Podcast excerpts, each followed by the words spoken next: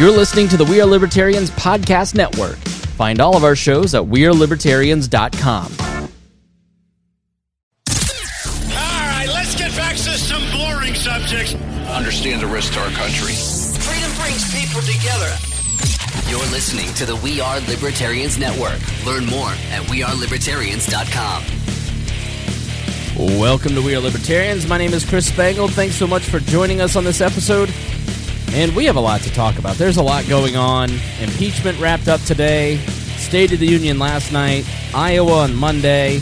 I got a new car, the Super Bowl, Rush Limbaugh. Like, it's old school wall this episode. We have no show notes and a million things that we want to talk about and no plan. So stay tuned and see what actually gets covered. We'll, we'll find out next. Warning this show is for adults, produced by semi adults. So the language is sometimes strong and offensive. I don't know what I said. Uh. Welcome to We Are Libertarians, where our goal is to help you sound smarter while talking to your friends. We examine current events from a libertarian perspective while treating modern politics with all of the irreverence it deserves. There has been lie after lie. We toss out the screaming heads, put people before political parties, and give context to the news to make you think. Now, here's our host, a 15 year veteran of politics and media, Chris Spangle. Hey, that's me. It is so nice to be with you. We have a lot going on. Harry is not here this week. He had some family commitments that he had to to do. I promise you, Harry will be back. Uh, but with me is someone who will be here. Uh, if you can't tell, somewhat. Um, semi-permanently. Yeah, I don't, I don't know live stream. I think maybe it just is bad internet. Let me turn off my phone. So we live stream. So if you're a Patreon member, then uh, we live stream this to the Facebook group, so we can have a, a nice little chat with our Facebook people. I don't know where my phone is. So my weak my weak ass Wi-Fi. You have to turn your phone off to make sure that you can get to get a good signal. So um, maybe it'll come back. Uh, anyways, the internet here at the broadcast headquarters is not quite up to snuff. It is, uh, I think Reinhold is with me, uh, and he'll be here on a more semi permanent base- basis if you haven't noticed, um, because I like arguing with him. Um, if you're a left leaning person, then you'll probably like Reinhold. If you're more right leaning, you'll probably like me. And if you're just a burn it all to the ground nerd, then, you know, Harry's for you. Um, Reinhold, my provider is Iowa Incorporated Internet. So uh, the state of Iowa actually runs a line to my house, and for some reason the internet's not working here. I don't know what's going on. Well, now I don't hear you. Are you hello? Nope, I don't hear you at all. Oh, see this the this Iowa internet. Oh, I know what I. It's not the internet. It's me. I had you muted on the board.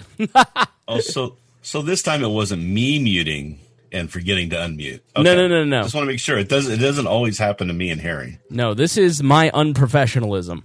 I faded down and then uh, didn't turn you up.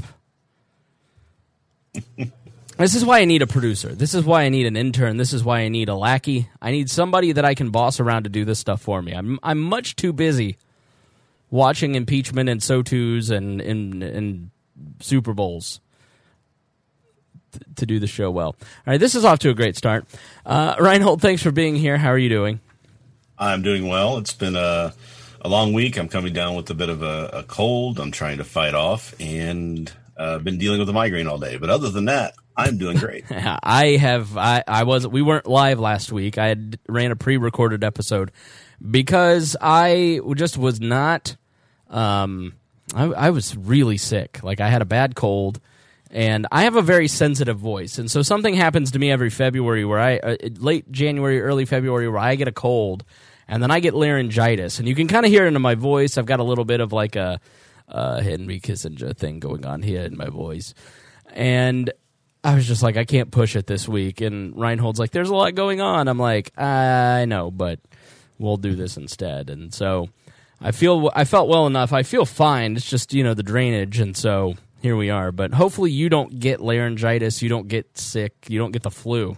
That's going around. Yeah, that's been going around a lot with the people I work with and trying to avoid as much of that as possible. Uh, how many pandemics do we need to survive before we just not buy into the bullshit of like coronavirus and pig flu and avian flu? Like, this is like the eighth pandemic where we're all gonna die, and like two thousand people in China have it, and fourteen people in the United States have it, and somehow uh, it just it just shows you the power of the free press and propaganda in a free society. Like everybody's panicking and shutting down access to China and crashing their stock market over 2000 people in China. Like that's 0.11 percent of the Chinese population were freaking out about it. And it's about the same uh, transmission rate as regular flu, and it's not that much worse. It's really just the flu with some different things in it that they don't they don't know what it is. You know, Like so what? they weren't prepared for it. That's the real key. Is that the they have to guess every year on the flu virus uh, to say, okay, we think it's going to be this type of flu virus, and then they send it out and get everybody the inoculations against it. But if Well, it turns out that some other you'll strain some other strain goes through, then you're not going to um, uh, be prepared for that, and that's when it kind of kicks in. And it's always worse for elderly people and younger people too, because their their systems aren't really re- able to handle it as as well as everybody else is. So there are going to be people who die from it, just like there's people die from the flu. I don't know if it's that big of a concern right now, other than just people aren't prepared. It- right. It's not going to hit you. It's like Ebola. If you lived in Africa, Ebola was scary. But you're, I you're do. I do notice when I because I have to go to the hospital from time to time, which is where I always get sick at. Right. Right. So ten days after going to the hospital uh, for doctor visits with my wife, I get uh, we both end up getting sick every time I because to- that's just a breeding ground. But they always ask. You know, they're always asking us, "Were you out of the country recently? Have you been to China recently?" Is what they're asking now, just because they can, you know, make sure you're not going to get everybody there sick. I'm like, everybody's everybody here is getting sick. So I, I don't I don't mention the show I work for just because I don't want them to have to be associated with this uh, this program and my opinions because they're very very very apolitical. Um, but I work at a radio show and the the main host is very germophobic, and we had a comedian in who had been to China ten days previously, so it was a couple days ago, and he'd just come back from China, and so they all joked about you know the coronavirus. And the guy goes, "Well, it's funny you mentioned it. Did you hear about that uh, cruise ship that's quarantined in Italy?" Yeah, that was the ship that I, I departed from in Italy, and then the, the next cruise they quarantined it. And you would have thought, uh, like it was like Dustin Hoffman was walking through in the suit from a, from Outbreak. Like it was just everybody was wiping things down everywhere. Like it just is so funny to me how people fall for these for these uh, like these pan- these media induced panics that aren't real. They're just there to get you to watch the news, and you should just not click on the story. It's not that big of a deal. Unless you have it, then it's a big deal. But otherwise, you know, Well, it's like anything. As, as long as you're not, if it's something that only affects a very, very, very, very small point percentage of the uh, population, then the odds of you getting it are, are kind of really kind of silly to, to be concerned about. Um, but you want to make sure that if you if it you do end up with something like that, that you've got people who can take care of it for you. So Uh, by the way, I was looking for my phone so I could turn off the Wi-Fi, and uh, the phone was in front of my face, and I was reading the comments on the cell phone from the Facebook group that was sucking up the Wi-Fi that was causing the problem streaming, and so yeah, I get up, I just walk away, make you pad and talk about a virus that you may know nothing about that we didn't prepare for. So I could go look for my cell phone so I could turn the Wi-Fi signal off. And I'm like, I don't know where I put it. I cannot find it. And I look and I go, oh, it was sitting here in front of my face the whole time. Is this boomerism? You're a boomer. You tell me. yes. It, well, I'm not a boomer, but yes, it is boomerism. So the uh, your eyeglasses are on your head right now too, in case Right. you're looking for them. Right. that sort of thing happens. My wife has done that before, where she's put her her glasses up on her top of her head and then can't find them. it's like, honey, they're right there. Now she has an excuse. She's been through a lot of chemo and and everything else, so we give her a pass. I've been through the stuff. meme wars. I mean, I was within the meme wars of 2016. Does that does that help give me a Well, I mean, it's it's a it's a status there, right? So you have to you have to file and make sure you have you can go to the uh, Meme Veterans Administration. VA, right? For my sick burns. Um, yeah. So I don't know where where do you want to start. So our our choice is we could start with. All right, let's start. We're talking about light, stupid topics, so let's start with the Super Bowl briefly. Every year we have this stupid because I got a lot to say to you people. I've been off for two weeks. I'm pent up. Every year we go through this exercise. The Super Bowl halftime show is perfectly fine. There's nothing wrong with it. It may not be your taste, but America is a big place, right? We have black people, we have Jewish people, we have men, we have women, we have white people, we have conservatives, we have Democrats, we have country loving people, we have urbane people. And so, not every show that they play in is going to be for you. You might like the halftime show with the classic rock guys. You might like the Beyonce. I personally, my favorite in recent memory has been Beyonce and Coldplay and Bruno Mars. I thought that was great. But just because the halftime show was not programmed specifically to you, it doesn't mean that it sucked. And every year we get this thing where everybody gets on social media before the stupid thing's even over and talks about how shitty it was. Well, this year was great. We got a booty off between J Lo and Shakira. My high school self was going nuts, uh, but it, it was a perfectly fine halftime show. Did you watch it? I did not watch it or much of the Super Bowl. Okay. Well, it as, was as someone my age, I fell asleep in the middle of it. it was it was started at six. It wasn't that late, Grandpa.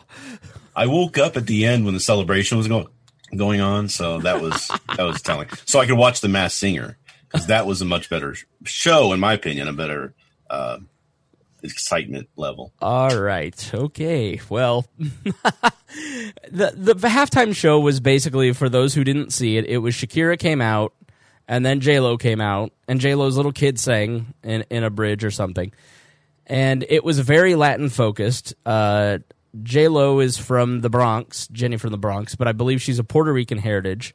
I think Shakira is Lebanese and Colombian, I believe.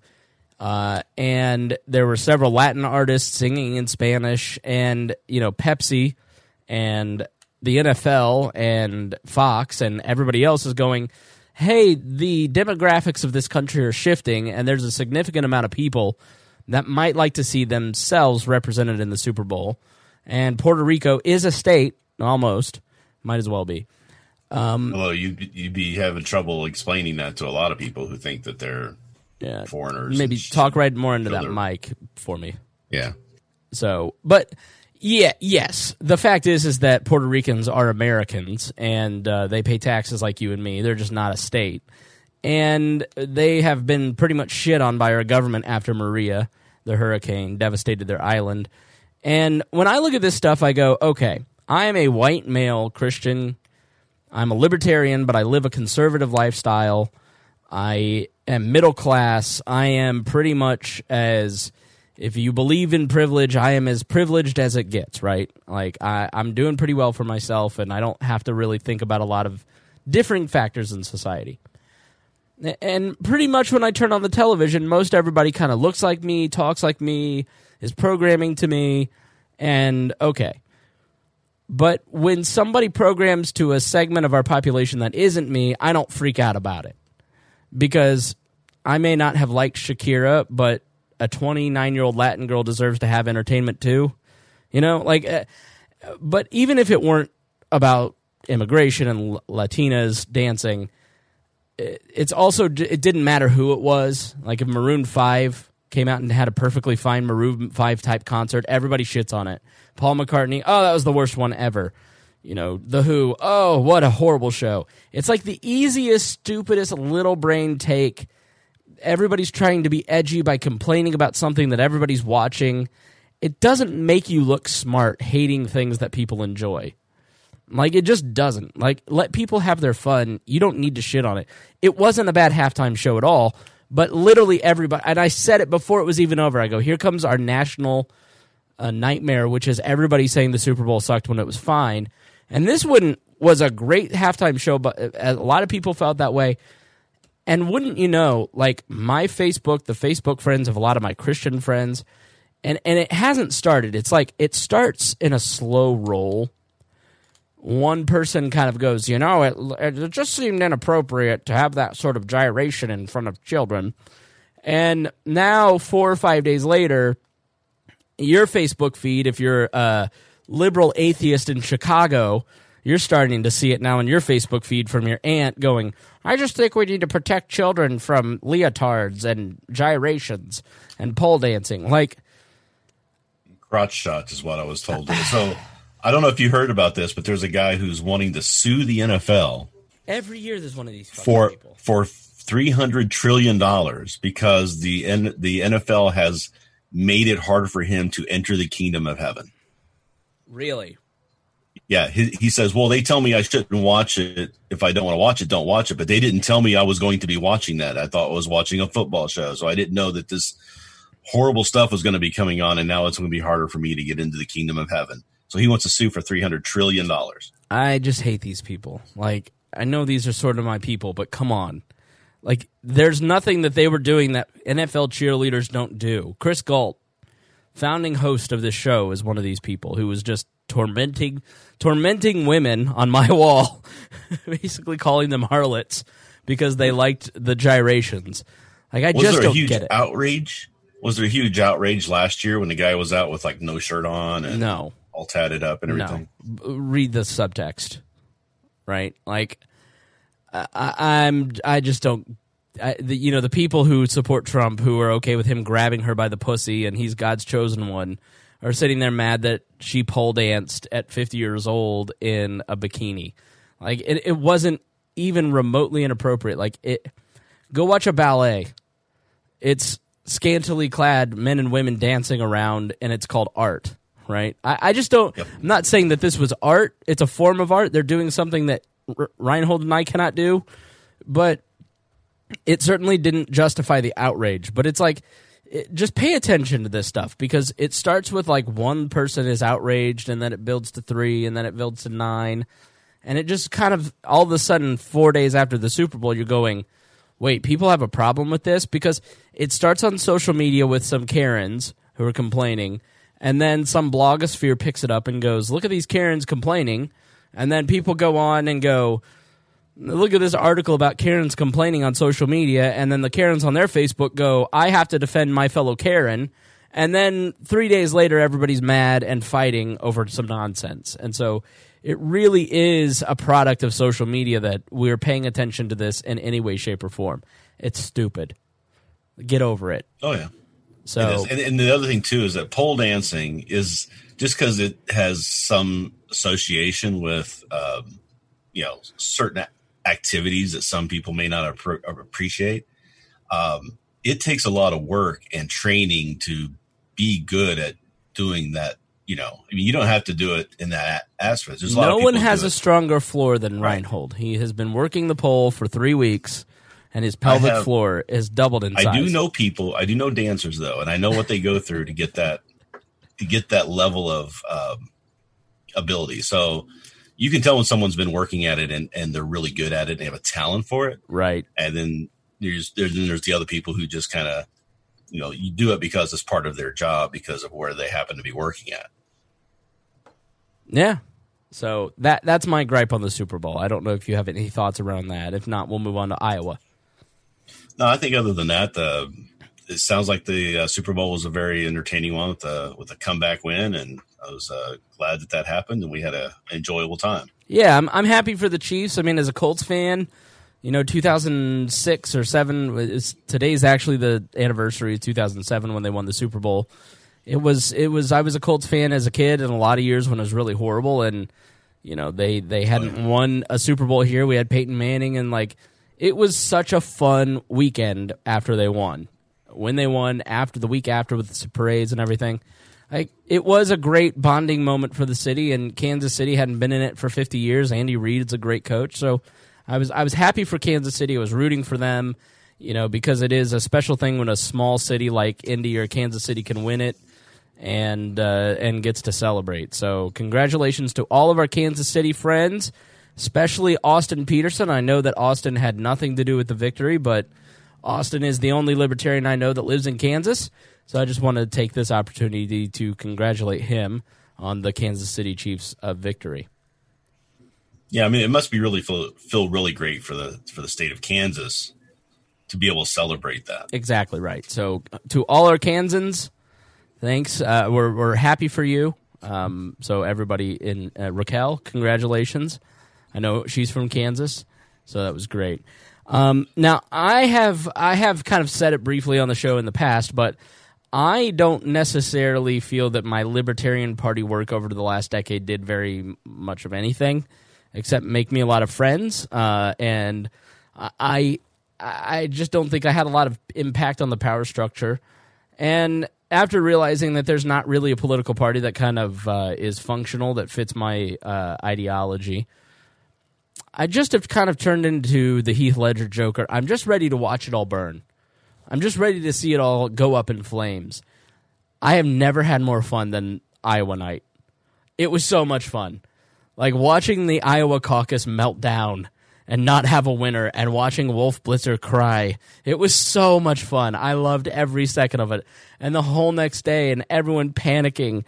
Oh, it was so great. And then Trump coming out and having a State of the Union and he did he had a great speech and he gave Rush Limbaugh a Medal of Freedom, and like they're both smiling because they know they're trolling everybody. This is the greatest season of 2020 I've ever been a part of. I'm having so much fun so far.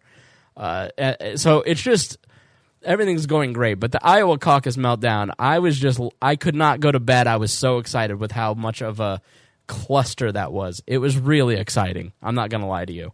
I wouldn't want to be the Iowa caucus people or the shadow app people, but man, as just somebody who doesn't have a dog in the fight, I was. Just, uh, let's do it again next year. The only only problem I have is that th- that I'm going to have coming out of that is that I do think there is a place for electronic um, voting as long as it's done right, as long as it's done with the right paper trail and backup and verification and everything else. So uh, Bitcoin, I think, comes in handy for that sort of thing. But I, I'm I think we need to get to that point. We're definitely not there yet, as we can see what happened the other night. Um, yeah, actually, so let me let me kind of break last, it. last yeah, night. No, no, no. Let me. It was two nights ago. Let me break it Monday down for night, you. yeah. and if you'll just pull that mic closer to you, it's just a mic technique thing. Um, Yeah. So the Iowa caucuses are held, and it's not like a primary. So a caucus is not where you get off work for lunch, you go vote, you go back to work. A caucus is something that's different than a primary in that you show up to a gym essentially at like 8 p.m. I think the call time is 8 p.m. You show up to a gym. There is sections for the people that qualified to participate in the caucuses. So um, help me catch anybody that I didn't get. It was it was Biden, it was Klobuchar, it was Yang, it was Sanders, it was Buttigieg, and it was is that it? I th- I think Steyer maybe. maybe Steyer, Bloomberg was in there in some places. Well, well, Bloomberg didn't participate in Iowa that much Okay. or at all. He just avoided. it. He's going to focus on the big states. Gotcha. And so you you go in this room and you have a, a bunch of seats. So you go to the let's think of your typical high school gym and think of the bleachers. This section's Biden, this section's Yang, this section's whatever. And so you have your first round and everybody shuffles in. You go meet your team and you say, "Hey, I'm a Biden person. Nice to meet you." Cool. Um, and then they count everybody, and the threshold is 15% to go on to the second round. It's it's basically runoff voting. And in a lot of places, Joe Biden, surprisingly, did not get the threshold vote. And so if you're a Biden person and you're in that room and you don't hit the threshold vote, you're with Klobuchar or Biden or Yang and you don't hit that threshold vote, then you go to your second choice. And so you go, let's say you're a Biden person and you're like, can't do Bernie, man. I'm going to go over and I'm going to choose Pete. You know, or I'm going to go choose Warren. I forgot Warren. Um, you you then have a second round of voting to see who wins that particular precinct. And the, the, the, so what happened in 2016 is a lack of transparency. There there has been a systematic set of problems with Iowa for many many years. It's the first one in the presidential year every year, and then New Hampshire, and then Nevada, which snuck its way up a few cycles ago, and South Carolina, and then you have Super Tuesday. And that's on March 3rd, and that's so by my Super Tuesday, by the end of Super Tuesday, you usually have the nominee picked. The incumbent is definitely picked pretty early on. I mean, Trump is not going to face any opposition from Bill Weld. He got like 1.5% in the caucus, which is roughly 1.4% more than he'd get in the Libertarian Party caucus, I'm, I would imagine.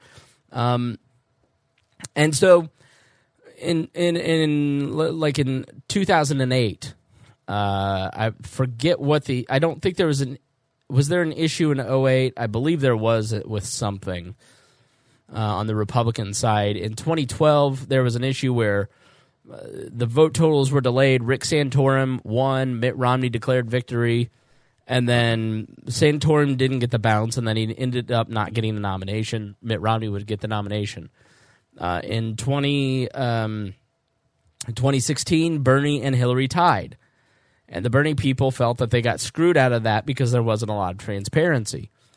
And so what the Iowa people wanted to do this cycle was to give more transparency. The Bernie people, especially, were pushing that in Iowa. Hey, give us more transparency. So, give us the data of who is their first choice when they walk in, who's their choice, who do they go to in the next round, and then who wins. And then there's another number with who gets awarded the delegates. And I don't quite understand the disconnect between the winner of the caucus and the delegates. Maybe you can explain that to me. But there is yeah, yeah, like it's it's kind of confusing, and that's part of why there's a long, a big conversation about killing off these caucuses altogether because there's there, Nevada and Iowa are caucuses, and nobody understands them, and it's always there's always delays and problems, and uh, there there's really not because it's runoff voting and it doesn't quite look like election day. Almost never does Iowa select the nominee it usually selects the person's second choice, which is what happened. Pete Buttigieg did really, really well there because he's everybody's kind of second choice. Like if you're a Biden person, you can kind of stomach Pete. If you're a, a Sanders person or a Yang person, A you're Warren like person. a Warren person, then you kind of like he's everybody's second choice. It's why Huckabee won in 2008. It's it's why now Santorum. Yes. Now it can be a killer if you're the front runner. If you're Jeb Bush, for instance, and you are the front runner for months and months and months, and you're you go to Iowa and you place almost dead last with one percent of the vote, it can absolutely kill off a campaign. It doesn't usually select the winner, so it does. It isn't significant in picking the winner. It's in. It's significant in winnowing out because it, it's an important test of organizational strength. It's when everybody took Obama seriously in 2008 when he showed up and he blew the doors off of it against Clinton because everybody went, How did this guy do that? And that's when they started talking about his campaign's technology and his get out the vote efforts. And that, that was a significant organizational, impressive moment. For Biden, for, for the 2020 race, Biden is somebody that is, he's electable. That's his selling point, right? And here's a guy who went to Iowa, which is a very old white state, a lot of blue collar people. The very voter that he is supposed to woo over to his side to defeat Trump in a deep red state, and he places fourth. He really had no organization. He did spend money there. Yes, he was never really supposed to do well there, but the reality is getting fourth was going to be really bad for Joe Biden except there was a lot of technology problem. The the big important part of Iowa is that it gives you a bounce. So for a couple days going into New Hampshire, everybody's talking about the media darling Pete Buttigieg and look how well he did and wow, I can't believe Rick Santorum won and I didn't know Mike Huckabee was even in the race. How'd he win? Or and so there's always a bounce that comes out of Iowa unless there's a problem, like in Santorum or Buttigieg's case. And so nobody nobody's really focusing on how poorly Biden did and how well Buttigieg did. They're focusing on what went wrong. And what went wrong was a reporting error basically. And so they got they got, they tried to get fancy. And the way that they used to do it is you had the paper ballots, you'd send those in to the party. The parties run the elections there, not the election division. Parties are party uh, primaries or caucuses are party functions. Here in Indiana, the taxpayers pay for parties to conduct private business. As a libertarian who is not party affiliated, I'm not supposed to vote in a Republican or Democratic primary by law. It's a Class C felony because I'm not going to vote for the majority of that party's candidates in the fall. So that's how we effectively register people. Do I vote in primaries if there's somebody I really like or really hate sometimes? So, um, and here in Indiana, by the way, voting in a primary is when they get your data. And so if you want the data to drive out voters, you can only get Republican and Democratic data. You cannot get Libertarian, Green, Constitution, or Independent numbers because technically they don't record those numbers because those people don't vote. So it gives a, a data advantage to parties. But I'm paying the bills for Republicans and Democrats to conduct party business here in Indiana. We typically don't have problems. We did in 2007 with a primary, um, with with a Marion County election board not being able to open on time. Um, they had a catastrophic failure, but this does show you that if, if you do the same thing over and over and it's administered by county clerks and county budgets and state budgets, it's it's a little more predictable and consistent than if the parties are running things. Uh, and so the, the state Democrats decided that they would set up an app. They would make the Bernie people happy, especially knowing that Bernie was going to be a significant candidate in 2020. And so they decided that they would s- streamline the reporting process. And so everybody was going to get an app. You'd report who was everybody's first choice, how many people are in those positions. You'd report everybody's second choice, and you'd report the eventual winner, winning results.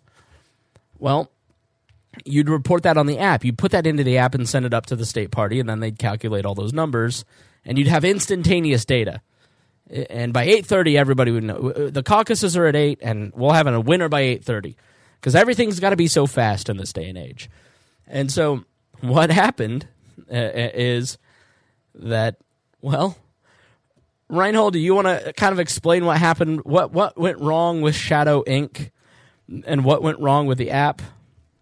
Well, what went wrong with the app was that the coding was not up to snuff and it was reporting back partial information. It wasn't reporting back all of the data. If you could So download they the couldn't app, pull.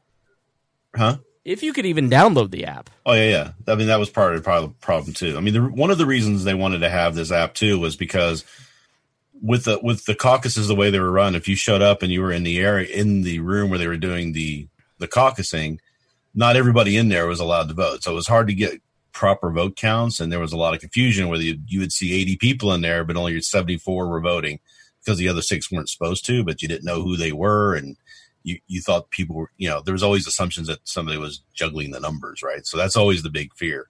So the the app was supposed to take care of that, but it wasn't reporting back the data. It was it was all kinds of a mess. A lot of people just didn't want to use it and chose not to use it. So right, it wasn't a forced thing. So uh, they were supposed to take their paper ballots and then enter it in for them on the on the application. I think that's where the data disconnect ha- probably happened.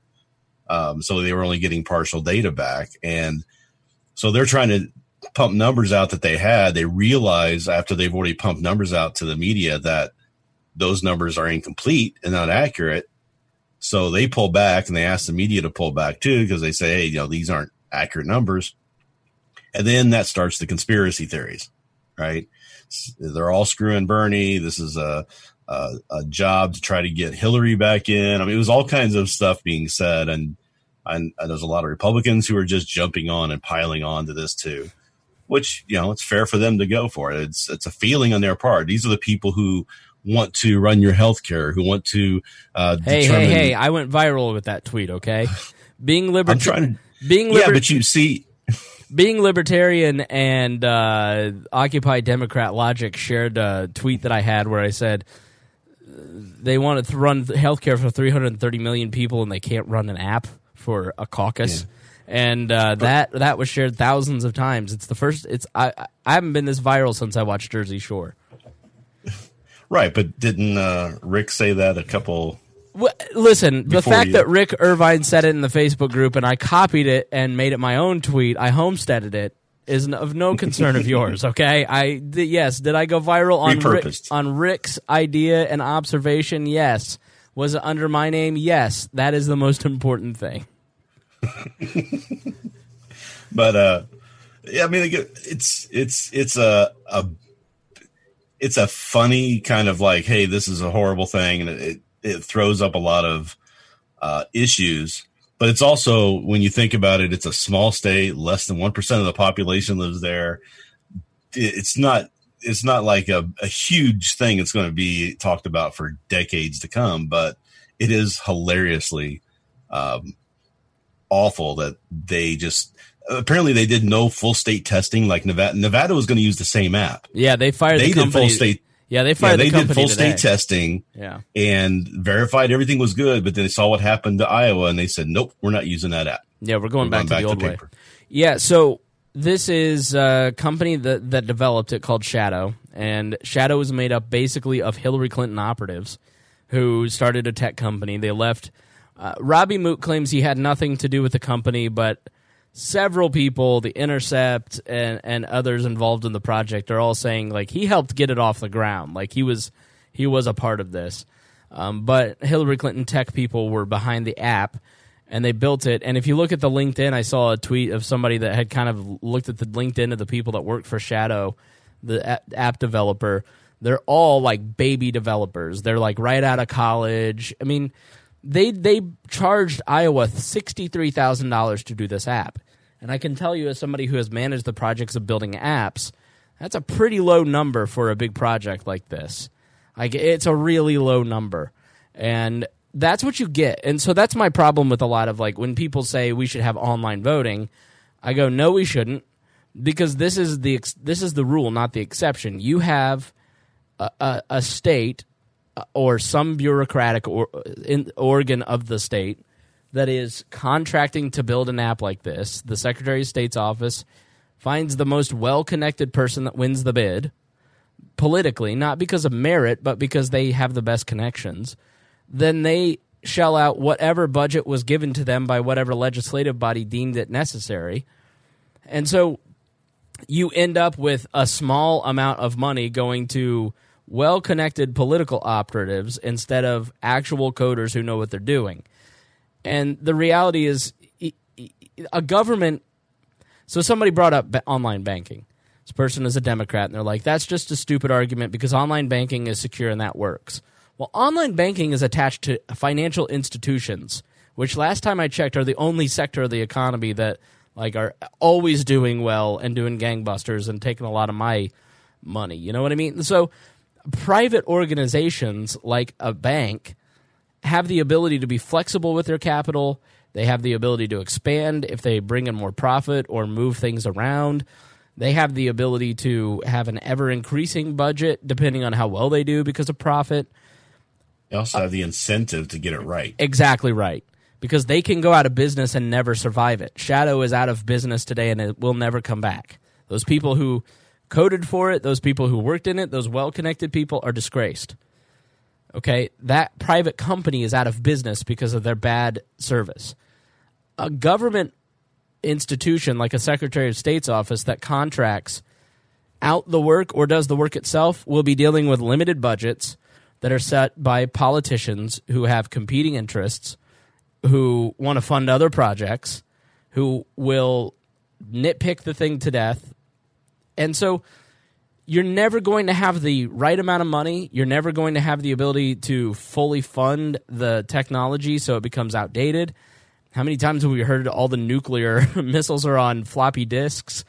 Uh, how many times do you go into a government organization and see old ass computers? Look at the VA and how behind they are in digitizing anything. Um, and that is because of the constrained resources of a government institution. And so you cannot turn over something easily hackable by foreign nations or domestic terrorists like James Neese uh, and put it into the hands of a bureaucratic institution with limited funds that doesn't have the flexibility to change and is bossed around by politicians. It's just never going to work. It will never succeed. And so this is not a one-time fluke. This is the this is how it will always operate.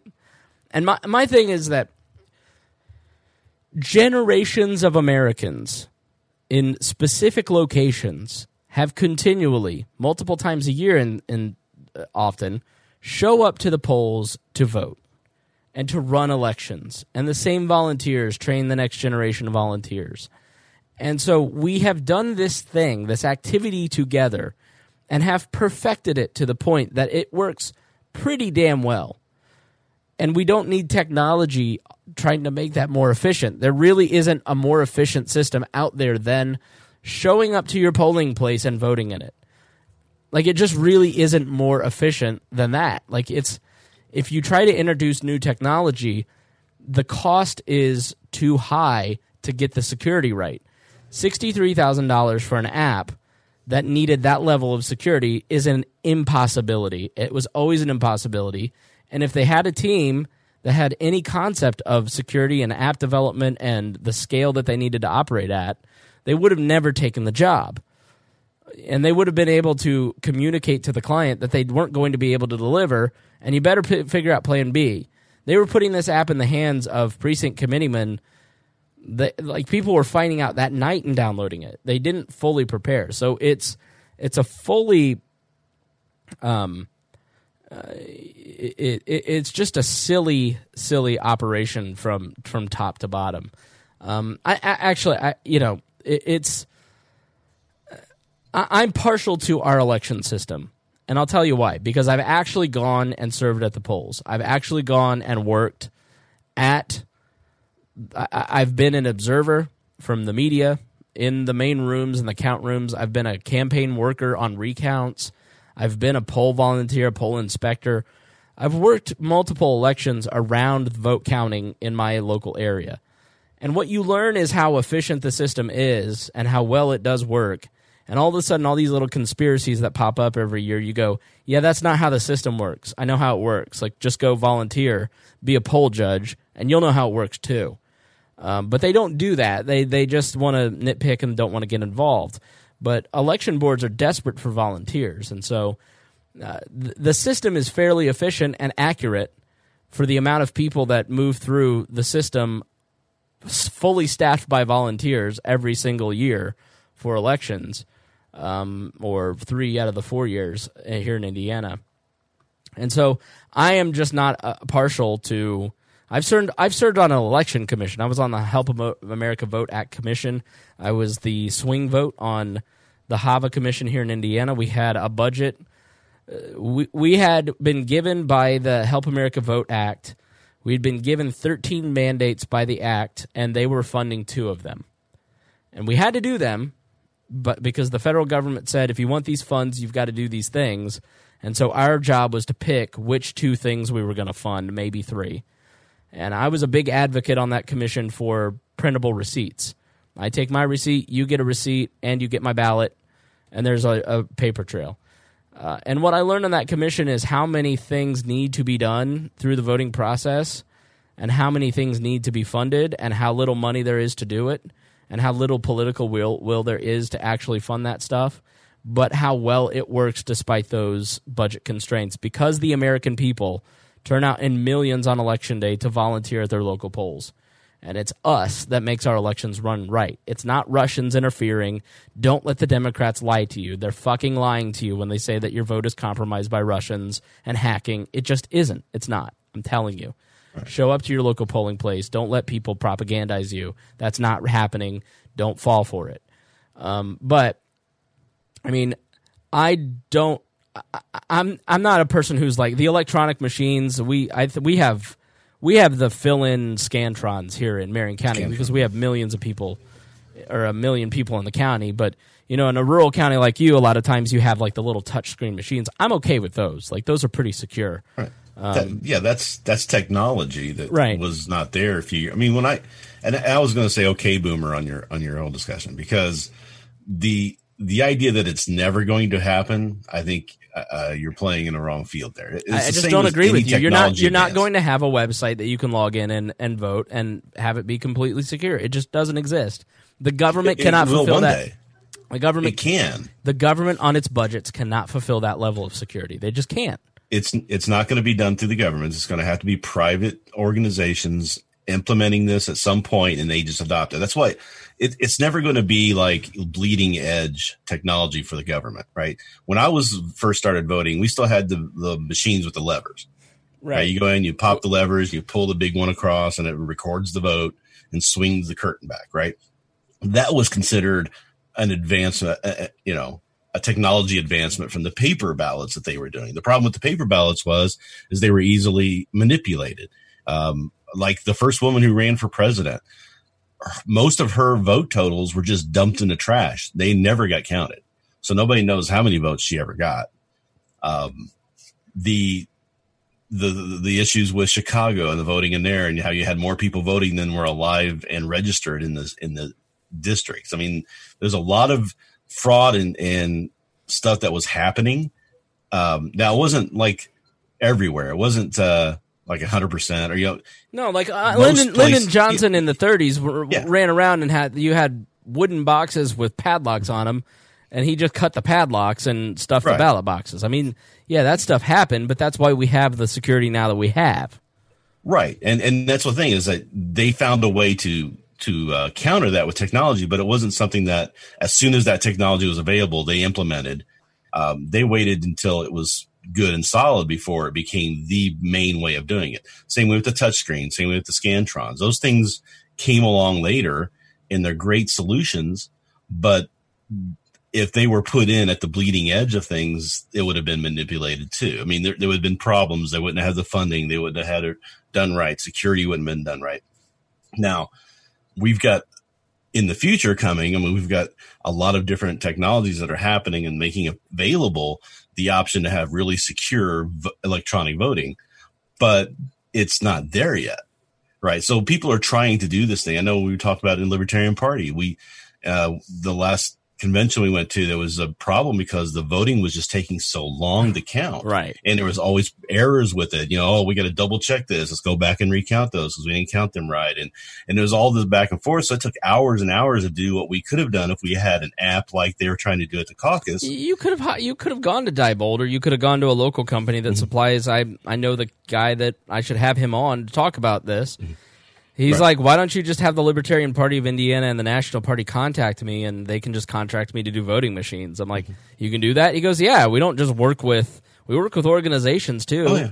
You know, there, there have been so. people, there were people discussing doing that in the Libertarian Party. That I know Mike, uh, Michael Heitz was big about this and trying to get the, uh, the Bitcoin community and all that stuff together, you know, crypto technology, um, to do some of this protected stuff. And they were, they were looking at organizations. Now we can't do that this next the convention because it's got to be voted on before we can implement it. Mm-hmm. So it's not like we can go to this convention coming up in May and say, "Oh, we're going to do electronic voting." That's just not going to happen because that's not the way the law, the bylaws work. But we can vote on maybe for the next one doing it. So I think the the issue would be getting a sample of that app out to people, the voting thing, and seeing how it works, see how people like it, that sort of stuff. But libertarians have been notoriously against any kind of electronic voting because they're so afraid of security concerns. But as a security guy, I know that there are ways to do this. We just haven't achieved it yet because of a lot of times government screw ups. So, right. Yeah, it's going, it, I, I don't think we're here yet in doing electronic voting at all. I'm not for it, especially for actual elections. I mean, I, I want to clarify. Like, I'm not against the electronic touch machines that are specifically dedicated to voting. I'm saying I don't think we're going to get to a point where you can log on to an app on election day and vote.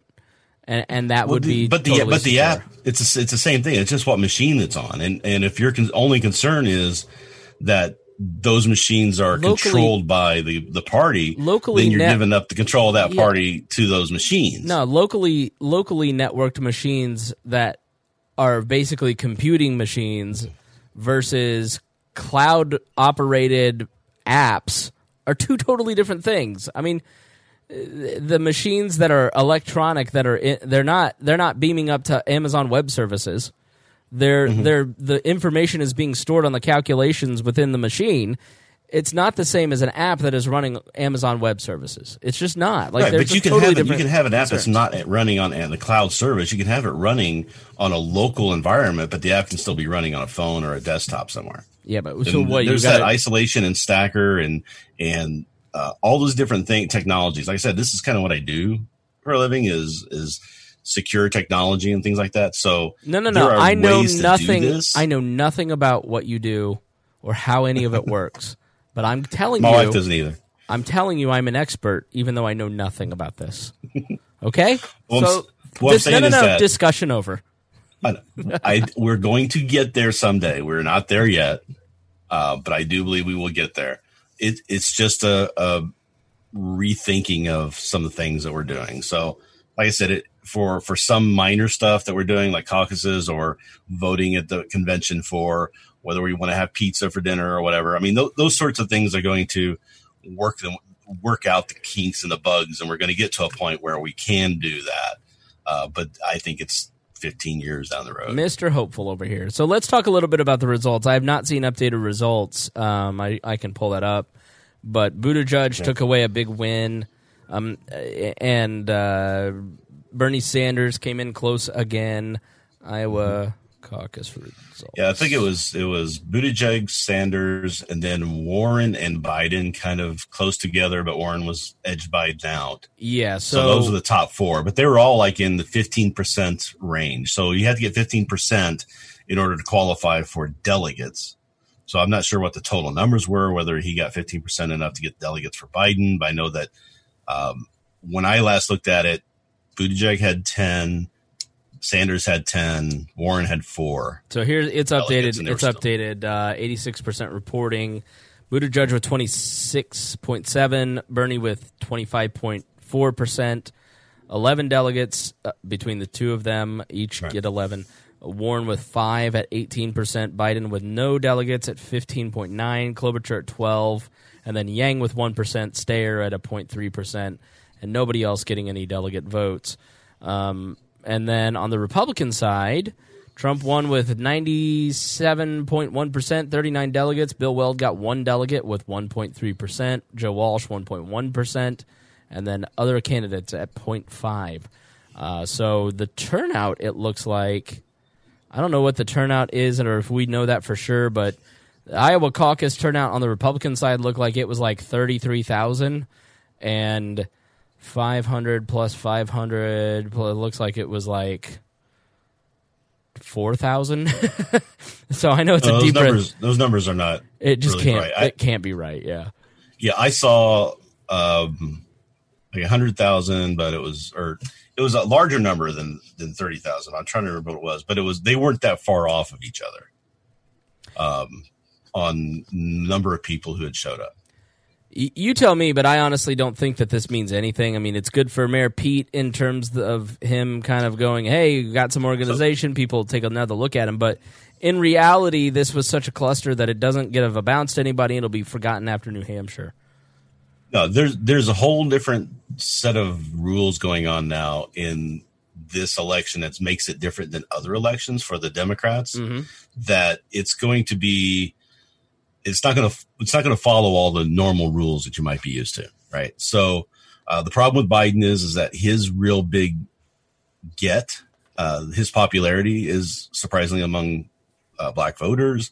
Uh, Pete is notoriously bad at black with black voters because of a lot of things he's done and said in the past that he hasn't made up for. It. Yeah, People and then it got leaked in Iowa when he gave his fake victory speech that sounded like Obama. He purposely pulled anybody that was black out of the crowd. Like one lady came with her friends because they were Pete fans. They said, "Hey, can you uh, come with us?" She didn't know what was going on. Ended up on stage behind Mayor Pete, looking like he was like he had black supporters, and she was Yeah. so pissed that she got used as a pawn. She went to the media afterwards.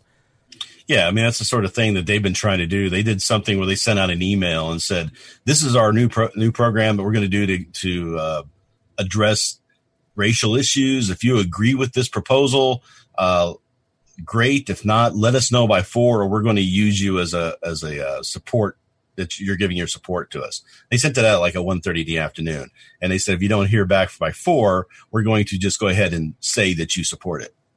Yeah, Right. he keeps getting called Mayor Cheat online, and I think it's hilarious. I don't know why how he Yeah, I cheated mean- in Iowa, but well, hilarious. he's got issues, but the problem is he's also like the the Biden Junior I, I I think he's more like Mike Pence, in that he's just groomed himself for so long to try to get to this position. I agree. That he doesn't that- really have that- core principles. yeah. It, it yeah, it's all just whatever he needs to do to make things happen. And some of the places he's worked are a little suspect and suspicious, but he's so ambitious that he's um, running as mayor of South Bend, and he wasn't even a good mayor. We're in Indiana. Uh, everybody up there says he was a horrible mayor, and he thinks he can be president. Like, come on, dude. Yeah. And so, but but what happens is is he's he's now seen as the alternative to Biden uh, because Biden's got a lot of stuff hitting him uh, from the impeachment stuff that you know that's what Trump was wanting to get done, and he accomplished what he wanted there. Now Biden has his own set of issues beyond and above all of that, but he was still like the leading front runner and assumed. Um, He has the Candidate Yeah, he has the that. mantle of centrism and electability, and yeah, if he's and he was not, vice president underneath Obama, which a lot of Democrats like. So he's going to win the Democrat nomination, obviously, right out of the box, right? So that's where uh, I think the the attacks from the the right on him uh, unfairly have have weakened him. So people are looking for an alternative, and I think that's where Pete comes in uh, as that alternative because I don't think they're going to go to Warren right?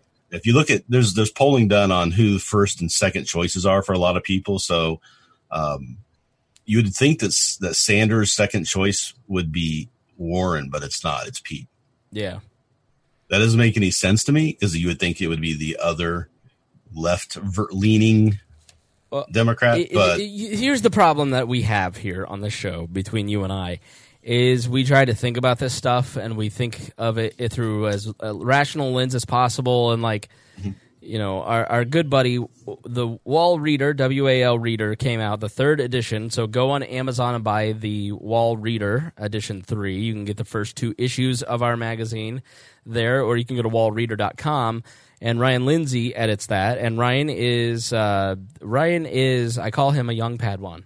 And uh, he he's a very thoughtful person, very intelligent person, and he just he's but he's fairly he leans left, and he goes, I just can't believe that all those people would let themselves be used in the State of the Union as pawns for Trump, and I go, sometimes you have to remember that fifty percent of this country likes Trump. And those people like Trump, and they want to be used by. Like I think we sometimes think everybody's a rational person. Everybody is using common sense, and they're just not like. Uh, did you see the woman who, when she learned her candidate was gay? So li- listen, yeah. listen to this caucus goer in Iowa. She's a uh, a fairly homely woman, uh, older woman, kind of a boomer look, and she's got a bunch of stickers on her, and uh, she is talking to two two younger Pete Buttigieg people. came So over are you to saying that he has a same-sex partner? So you that woman you sorry, are you saying he has a same sex marriage? And then the two Pete people reply. He, yes. Yes. Yes. Are you kidding? Yeah, he's married to him. Yes. We need to find out if that's serious. Well, then I don't want anybody like that in the White House. so can I have my card back? I don't know. You signed it. We could go ask.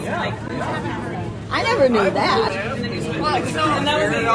The whole point of it is, though, he's a human being, right? Let me stop you right there. You're presuming that this woman cares that he's a human being or even thinks that. like uh, she's so she's like so like he's a human being. Like she's trying so hard. She's so polite, and you can see on her face she's just like I cannot deal with this level of ignorance. How does this person not know that Pete's gay? And how can she not support him now that she knows he's gay? And she's like, uh, I, I don't think you could change your vote, but let me try and talk you into it. just like human How- beings, how- and should it really matter? That's what Well, he better read the Bible. he does, and he says that God doesn't choose a political party because Why does it say in the Bible that a man should marry a woman then? Well, I totally respect your viewpoint on this. I so totally do. But I think that we were not around How come this has never been brought out before? It's common knowledge. They're I dumbfounded. never heard it. Um, There's a, there's another woman in the frame, and when she says, "How's this not come out that he's gay?" Like the woman's face says you dumb bitch. Like you would not believe. You got to look this video up. It's just it's it's crazy. But yeah i mean there, th- this woman is wearing pete stickers showed up to vote for mm-hmm. pete and she didn't know he was gay. Like ha- i mean that's kind of the Well- first thing that people find out about the guy right? Like Well, it's not even it's Not not, that even it- that she didn't know he was gay. It's that that's the one that's the issue that I mean she's a big supporter of Pete. She likes everything he's Right. saying, all the things he's doing, and then finds out he's gay and I'm like, oh no, I can't support him at all right for that. he better read the Bible. and like, I, I just go, this is the perfect example of like, we spend a lot of time thinking about this stuff because we love it, we're into it. The people that are listening to the show are willing to listen to 90 to 120 minute long podcast about politics every week and get really granular. Or you're just like, you're curious enough to understand, but like, you have to realize most people just don't, they're not thinking at that, even that level. Did you see the thing I posted yesterday about the the Daily Show thing where they did the Finger of the Pulse episode? I really No. like the Finger of the Pulse.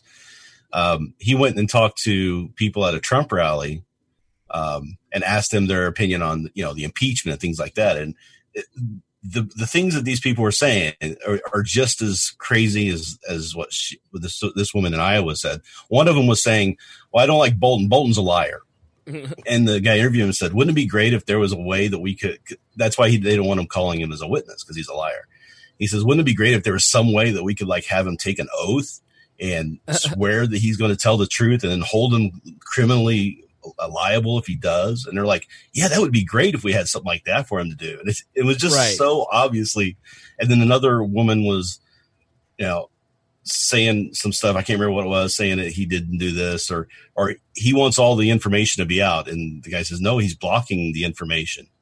And then she just says, Well, I don't care. Mm-hmm. Right. And that's, right? It's that's like what it comes completely down different. to. It doesn't matter as long as it supports their people. They are just like somehow just locked in for whatever reason, and it's different reasons for a lot of different people, but then they just shut off and are so partisan that they won't even consider that they might be wrong. I, I, I know it's so. There was an article recently that I just saw that kind of hits on this. Um, let's see if I can sort it by date. Uh, humans are hardwired to dismiss facts that don't fit their worldview. This was on Yahoo um, by a professor of philosophy at Wake Forest.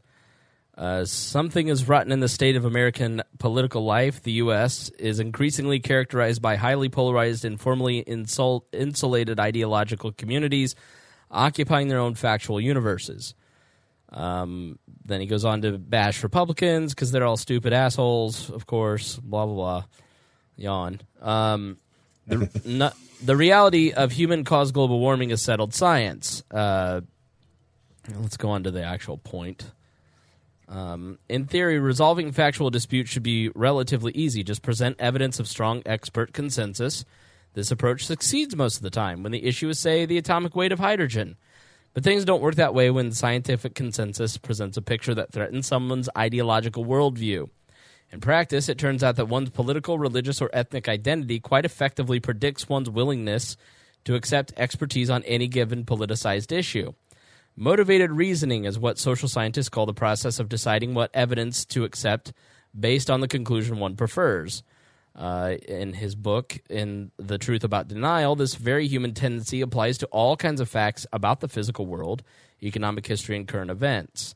Denial doesn't stem from ig- ignorance. The interdisciplinary study of this phenomenon has exploded over just the last six or seven years. One thing has become clear the failure of various groups to acknowledge the truth about, say, climate change is not explained by a lack of information about scientific consensus on the subject. Instead, what strongly predicts denial of expertise on many controversial topics is simply one's political persuasion. Um, you know, the ideological polarization over rea- the reality of climate change actually increases with respondents' knowledge of politics, science, and or energy policy. The chances about a, that a conservative is a climate change denier is significantly higher if he or she is college educated. So, you know, they go on, and of course, they always use the Repub- the the Republicans, and they're you know, I feel bad for the conservatives because they're always the stupids. They're always the the example of how dumb and how uh, stupid everyone is, but it just shows Here's- you how strong tribalism is, which is Right. really the point of this argument. and I agree with you that it's it's on both sides of it. The problem is is that the Republicans have kind of um, embraced an anti-intellectualism over the past couple decades, right? Um, What is used to be intellectual? I What mean, is Peter inno- Buckley? You know, Yeah, but what is intellectual about thinking that the Green New Deal works? No, no, no. I I agree. I, like I say I agree completely. There's still tribalism on both sides, and there's people who shut down and lock out um, on both sides. I just think that's why a lot of people take swipes at the, the Republicans is because they are kind of almost um, parading that as what they want. Right? I- it's like they're seeing it as a virtue. Not not all of them, I know, but it, it has been kind of the. That's why they wanted Bush in, right? Because Bush was he was folksy and down to earth, and he wasn't a an elitist, and he wasn't super intelligent, and all this. You know, It- it's not- He was, it's not He was that- a normal person. It's not that you're wrong. It's that Right. I don't know if I totally agree with you because I just believe that the left has a better PR department because the majority of people that work in media are left leaning and Right. make culture. And so they want to use, just like the Lear Institute, they want to use culture and the news to basically make their enemies look like knuckle dragging idiots. I mean, that, that's but just the reality. They have a better PR But there's a reason why a lot of those are, are are liberals is because they see the anti-intellectualism of the right and, and shy away from it. I think. Yeah, but they just believe Um, they believe in the myths of economics that don't work. They they hold Well, views that that so do the Republicans, though. uh, of course. I mean, I'm not arguing that it's not a it's not a one versus the other. I'm saying No, no, no. I, like I I'm not I'm saying that anti-intellectualism exists everywhere. It it exists in the libertarian movement, which we're going to get to Vermin Supreme here in just a moment.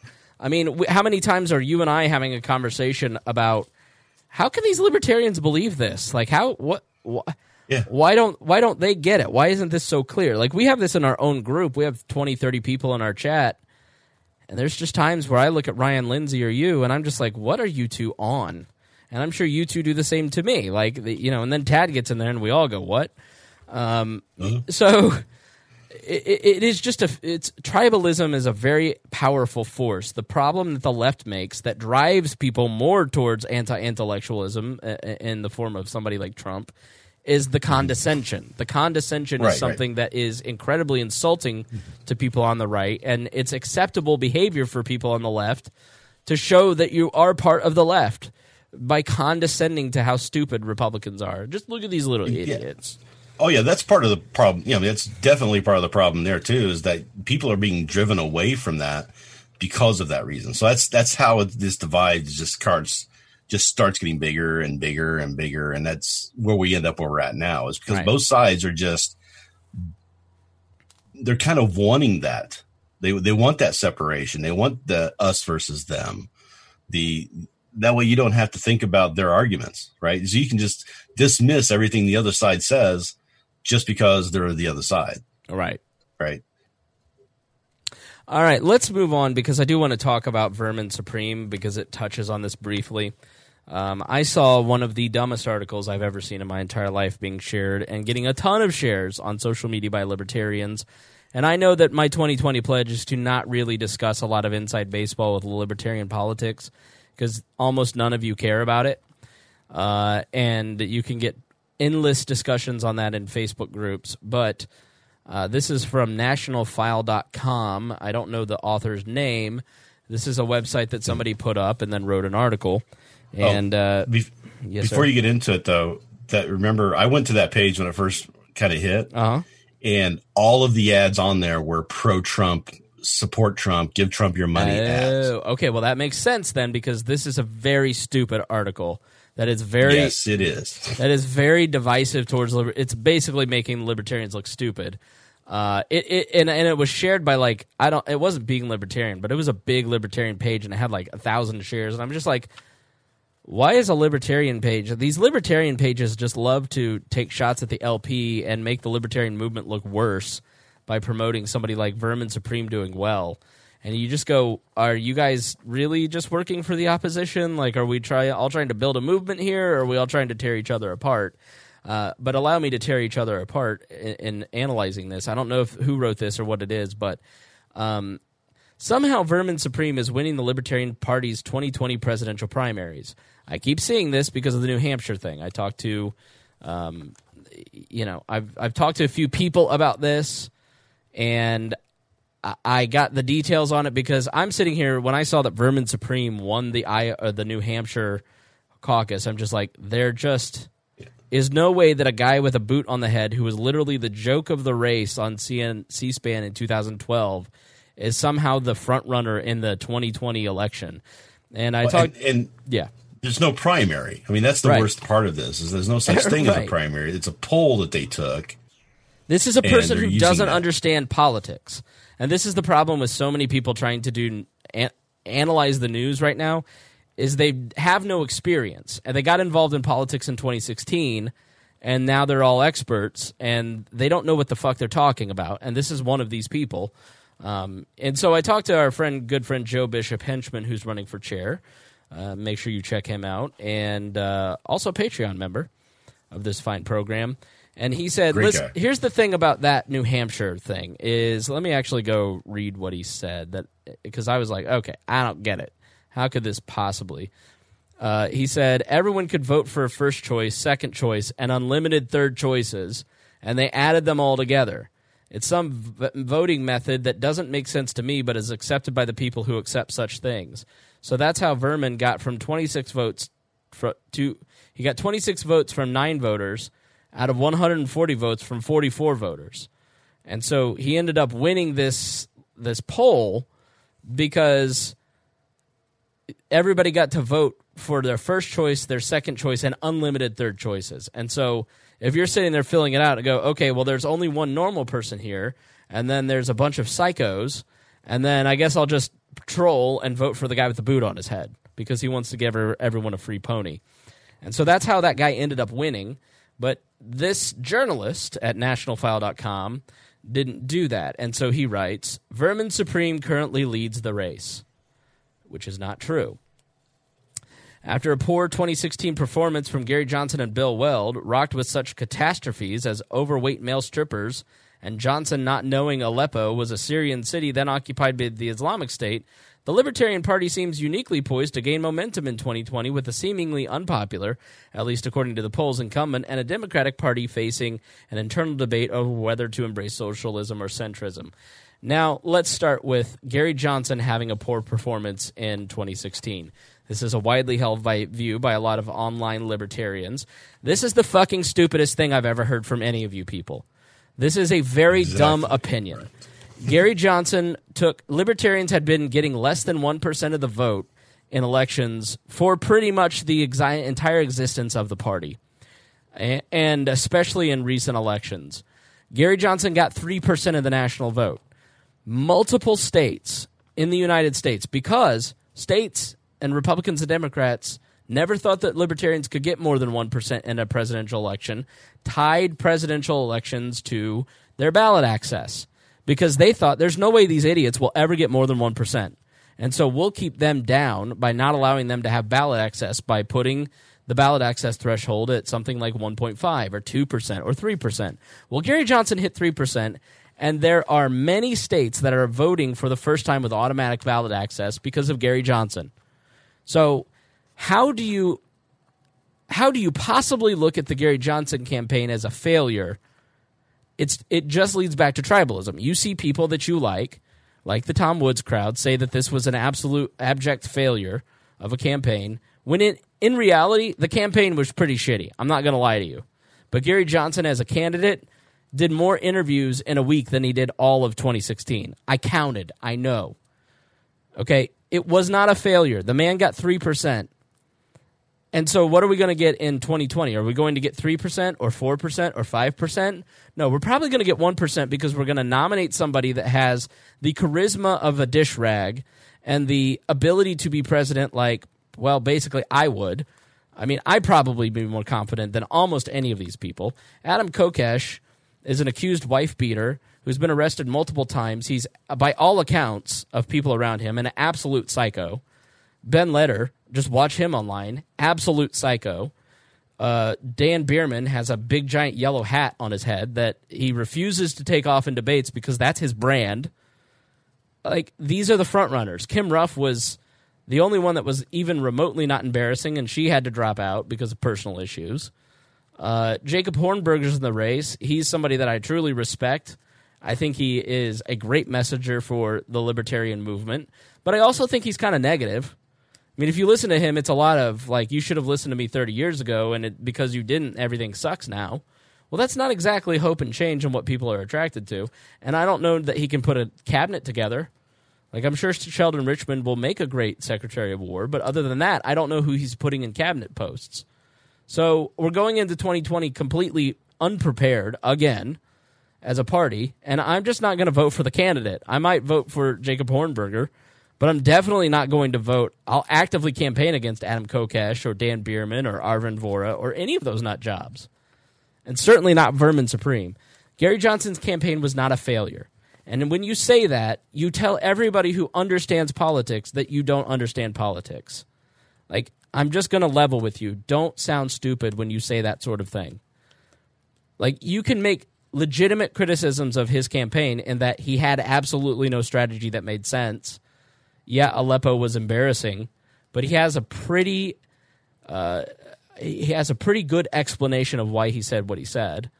Bill Weld at the time wasn't a great choice. I'll be honest with you. Larry Sharpe would have been a much better choice. But were you a delegate in 2016 that voted for Bill Weld or not? If you weren't there, then you didn't get a say. And because you chose not to go and participate in the process, Bill Weld got through. So if you don't want that embarrassment there, then go and participate. Be a delegate. Um, you know, bringing up James Weeks dancing on the stage uh, is just the most tired trope I've ever seen from people, and it it sometimes comes from libertarians, but it's usually barely cognizant, almost non-functioning Republican little brains who are on social media who are just trying to get a rise out of a libertarian. That is an immediate sign when somebody brings up James Weeks that they don't know what they're talking about.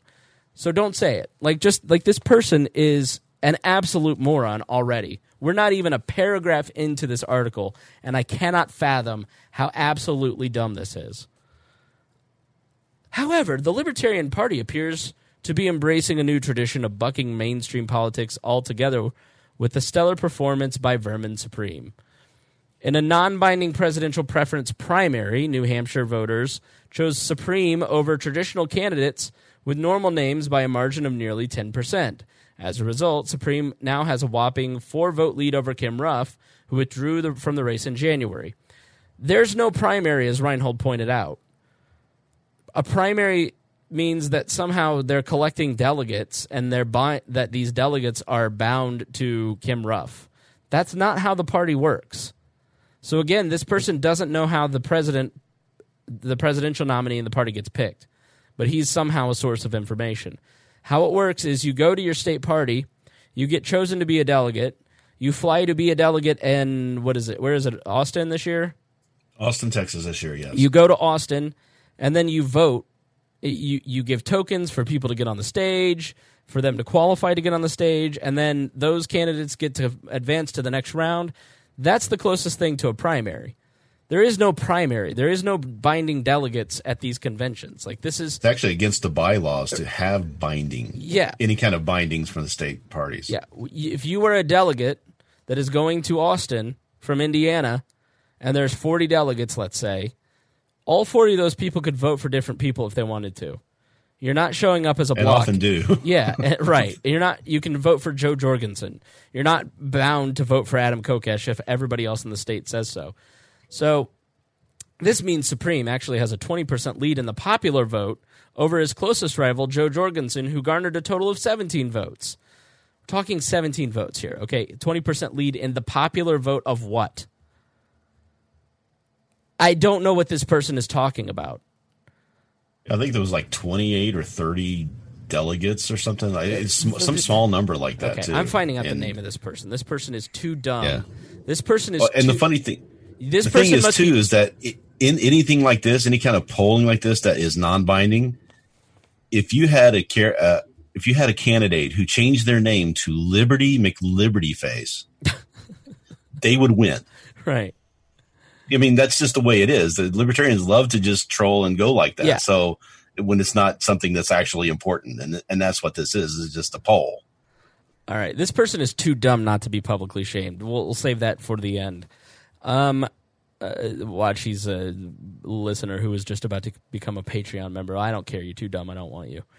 Uh, it should be note, uh, It should be noted that uh, okay, Supreme himself now leads with the popular vote total of 44 votes, more than twice his closest competition, potentially paving the way for President Supreme to take the Oval Office in 21. It should be noted that New Hampshire Libertarian Party does not have ballot access in the state, and as a result, mailed ballots to prominent party members to garner these results.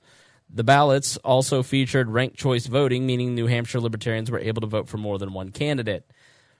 National File should also note that all of these candidates below Jorgensen, including such prominent names as Dan Taxationist Theft Behrman, received less, vote, less votes than none of the above. Adam Kokesh, a former radio and TV host who was imprisoned after carrying a shotgun in D.C. to protest city gun laws, also did not receive a single vote. You see how the press this. Do you think that that particular couple of paragraphs would be any different than the Washington Post? Daniel, the taxation It would, it would be different. it would be different because most of those probably wouldn't even be mentioned. They would just be the laughable other candidates or Well, something like that. It Adam- would, Adam wouldn't even go to the the effort of finding out what the story is. Right. The, the the point is that if Adam Kokesh is the nominee, it will be Adam Kokesh, a former radio and TV host for RT, who was imprisoned after carrying a shotgun in Washington D.C. to protest the city gun laws. Also, did not receive a. That's his bio. That's his byline. How does that hmm. win voters? It is unclear. Oh, if yeah. Supreme if Supreme promises that under his president every American will be given a free pony and undergo mandatory toothbrushing with government issued toothpaste are in line with the LP's beliefs. No, he's a joke, and that's why everybody's treating him as a joke. And this was Tom Pappert. Tom Pappert is the author of this incredibly stupid article. He is the editor in chief for National File. He has previously written for Big League Politics, has had bylines at Breitbart News, and is a regular guest on the Alex Jones Show. Okay, there you go. Like that tells you a lot right there. Yeah. On, on what's really going on here. Let me- This has nothing to do with somebody trying to cover libertarian politics. This is somebody who's trying to push for Trump. Let me, in, in bullshit terms of bios, let me explain to you what Tom Pappert is. He's the editor in chief for the National File, a website that he himself put up and writes bullshit articles because he's unemployed. He has previously written for Big League Politics, where he got a post published once because he has a friend that works there, and has bylines at Breitbart News in the comments section. He's also a regular guest on the Alex Jones Show, where he once got on the air after he made a phone call. That's what that actually all means. I don't know that, Right. that those are not facts, but Tom Pappert isn't interested in facts. So let me give you the facts that are I'm going to tell you are true about this person because he doesn't understand anything about politics at all and he didn't even make a minute effort to reach out to anybody that would know anything to understand what the fuck is going on. So Tom Pappert, you are officially the stupidest person I have ever seen on the internet. I cannot believe that you have achieved that title, but please put that into your fake byline so everybody knows how accomplished you are at being a dumbass. Thank you for coming to my TED Talk. I I, don't mean, know. just it's just like it's no different than I have a a blog. I've been writing, you know, libertarian articles since like the '90s. right. So, I mean, how is that any different? And I've been published on other websites. A watch blog. I was a, a editor over there. I still technically am a writer for there. If I wanted to, I could write on, on their site. I've got stuff on Newsvine and comments everywhere and news groups. I mean, I could do the same thing he did and create this big profile and try to manipulate everybody into thinking what Listen, I think. Man, shut I try fuck- to do things like I try, I try to write things that are, are sensible and and logical and thought through, not just hit pieces. Yeah. Uh, trying to push my agenda. Listen, man, shut the fuck up. You're on We Are Libertarian, something I just flat out made up in 2012, okay? Uh, so I get it. Like, I get that he's trying to get something going here and trying to do what he loves, and he's just not good at it. He shouldn't do it anymore. He's never gonna. He's never gonna get the byline on Breitbart News because he's just too dumb. And sometimes you have to be honest. Tom Pappert, I love you, and so I'm going to sit down across from you as your friend, and I'm going to say to you, you are just too dumb to breathe the same air as anyone working in politics today. Maybe you should try writing for TMZ. I don't even know if you'd meet their journalistic standards. I, I have to cough. I've just talked my. I've ruined my voice over Tom Pappert. I it just I read it and it pissed me off so much the other day, and I go, Yeah. I know nobody is going to care about this, but I have to talk about it because I'm so pissed off. So many people shared something so dumb. So many libertarians hit share on something that they didn't read because they love the headline that completely made libertarians look like a fool. They were actual useful idiots for a Trump person trying to make us look stupid to help Trump get reelected. Like, Now, don't be so dumb. You're just as dumb as Tom Pappert when you do that. Everybody makes a mistake every once in a while, but at least like 75% of the time, try to read what you share. God. I do want to say one thing in defense of Vermin Supreme. Oh, go ahead. uh, mute me now. Yes. Um, no, this from what I am. not on my air. I'm sorry. You have been muted. You are not being heard. No one can hear anything you're saying. All right, go ahead. go ahead. no, I've talked to some people who are involved in the campaign, and from what I understand is that he's actually um, trying to do this seriously this time. He's decided that he wants to become a serious candidate. He's taken the boot off a lot. He's you know trying to trying to do things more than just the the ponies. But the problem is is that he did that for so long. That's all he's going to be known for. Anybody who writes about him in any type of media, if we were to if he were to ever get any actual media coverage, which wouldn't happen, it would only be to say, look at this. This is the type of person that these people are putting up. Um, this guy's talking about James any- Weeks. He, it's the, exactly what you're saying. He's talking about James Weeks. They show the lowest common denominator shit. I have heard that Vermin Supreme is actually a very normal, nice man, and so that's why I'm not saying anything too terrible about him. I'm I'm sure he's a lovely person, um, but at, at a certain point, libertarians do have to understand that there are some rules to this, and that you can you, like that's why Jacob Hornberger is the only like I, I haven't looked into Jorgensen or any of these people. Like I'm not going to Austin. I don't care who they pick. Like I'm a, I'm going to vote for Amash. I would actively support Amash, but I don't know that he's going to run. Um, but Hornberger is somebody that can articulate a lot of different libertarian beliefs about a lot of different subjects and would do a good job. And he's going to show up in a suit and he looks presentable and he's a businessman. And like your average person, when you're sitting with your friends and family and they go, Who have you guys nominated? You want to be able to say Gary Johnson, a two time New Mexican governor, or Jacob Hornberger, who's a business owner who, you know, you should check out this video. He's pretty art- articulate about a lot of stuff. Like, not here's the guy who's going to give you free toothpaste and ponies. Like, you're not even going to promote that candidate. And so, yeah, we do have to have a principled person, but you also have to have somebody that your normie friends and family will actually take a look at. This isn't all just a joke. And if you want to treat it like a joke, then join the Audacious Caucus, wave around a bunch of pink dildos, and then we can all know not to take you seriously unless our, we're Joshua Smith or we see somebody in the Audacious Caucus and we're going to demagogue against them to build our own movement. Jackass. So, Speaking know, of someone who doesn't understand politics, yeah, Joshua Smith. If you guys, you guys have to understand, Joshua Smith is lying to you. Joshua Smith barely showed up to LNC meetings. He was an absolutely divisive, poor leader on the LNC. He was um, embarrassing and embarrassingly drunk at many points at our state convention and at the national convention in Louisiana. Uh, the fact that he has been accused of domestic violence and then chose break the cycle as his campaign slogan is one of the most disgraceful things I've ever seen. This person is a demagogic person who has convinced a lot of people that he's to be taken seriously because he's glommed onto the Mises caucus, which is full of well meaning, decent people who actually want to make a difference for a, a deeply held ideological belief system. And uh, he's an absolute user, and you're being taken advantage of, and you should really take a look at his history, who this person is, and watch him closely. Uh, and better yet, criticize Joshua Smith within earshot of the guy and see if he has any self control. He doesn't. I, I, Reinhold and I can tell you firsthand he does not have self control.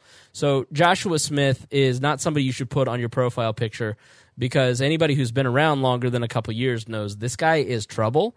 This guy is not a nice person. This guy is taking advantage of people, And frankly, I like Michael Heise, and I like a lot of people in the in the Mises Caucus, and I think they're doing good work, and I think they have made an absolutely enormous strategic error in attaching themselves to this person. Jacob Hornberger's not in the same boat. He should not endorse this person. Tom Woods should not have Joshua Smith on his show and endorse him. It makes Tom Woods, uh, it makes me go, dude, what are you doing? I respect you. Like, but when I see people fall for Joshua Smith, I am absolutely embarrassed that this person has been able to uh, propagate his bullshit for so long. So, um, and he's the type of person that if he heard this would go, he just hates the Mises Caucus. He hates Michael Heise. He hates our movement. Look, rally against this guy. And that's the exact problem with that guy. We don't need to introduce Trump into the Trump mentality into libertarian the libertarian movement. We are way too small to be divisive and to use dividing each other to grow as we have always done, which is why we're at 3%, soon to be 1% you know and so if you see people making an effort to make other libertarians look bad they're a lot of the problem i, I the thing about we are libertarians is that and the, the reason that i have reinhold on here as you can hear is he's a very intelligent person who i argue with and we disagree a lot on, on almost everything. But he's fundamentally a good man who has a, his heart in the right place and we don't have to agree for us for me to have him. I'm not trying to get you to believe what i believe the way that i believe it and do what i say so i can get rich or i can get the chair of the national party. Like i'm not trying to game you. I'm trying to inform you. I, I, I mean ryan lindsay and i couldn't be further apart on a lot of stuff and he he runs the magazine and there are a lot of people who go, why would you have this person contribute to your magazine? The first edition had a libertarian socialist article. And I go, I don't know. Because I want to understand what a libertarian socialist is, and I'm secure enough in my ideology that I'm not threatened by other people disagreeing with what I believe. And I believe that my audience are full of adults who can understand, can hear other opinions and not be swayed by it. Like, there were literally 13 people who identified as libertarian socialist at the convention in 2018. To hear Joshua Smith tell you it, it was a movement overtaking the entire convention. It was at best 16 delegates, uh, if that, out of a thousand delegates. When Matt Cano said something about rent is theft on the stage, the entire room booed the guy. There's no threat of leftism taking over the libertarian movement. Nick Sarwark is not a CIA plant because his brother gifted him a subscription to Stratfor, which is just a, a run of the mill foreign policy site that a lot of conspiracy theorists go, oh, they're CIA. I got news for you. I'm a subscriber to Stratfor. When you listen to our foreign policy episodes, do I tell? Do does it sound like I'm telling you uh, CIA talking points?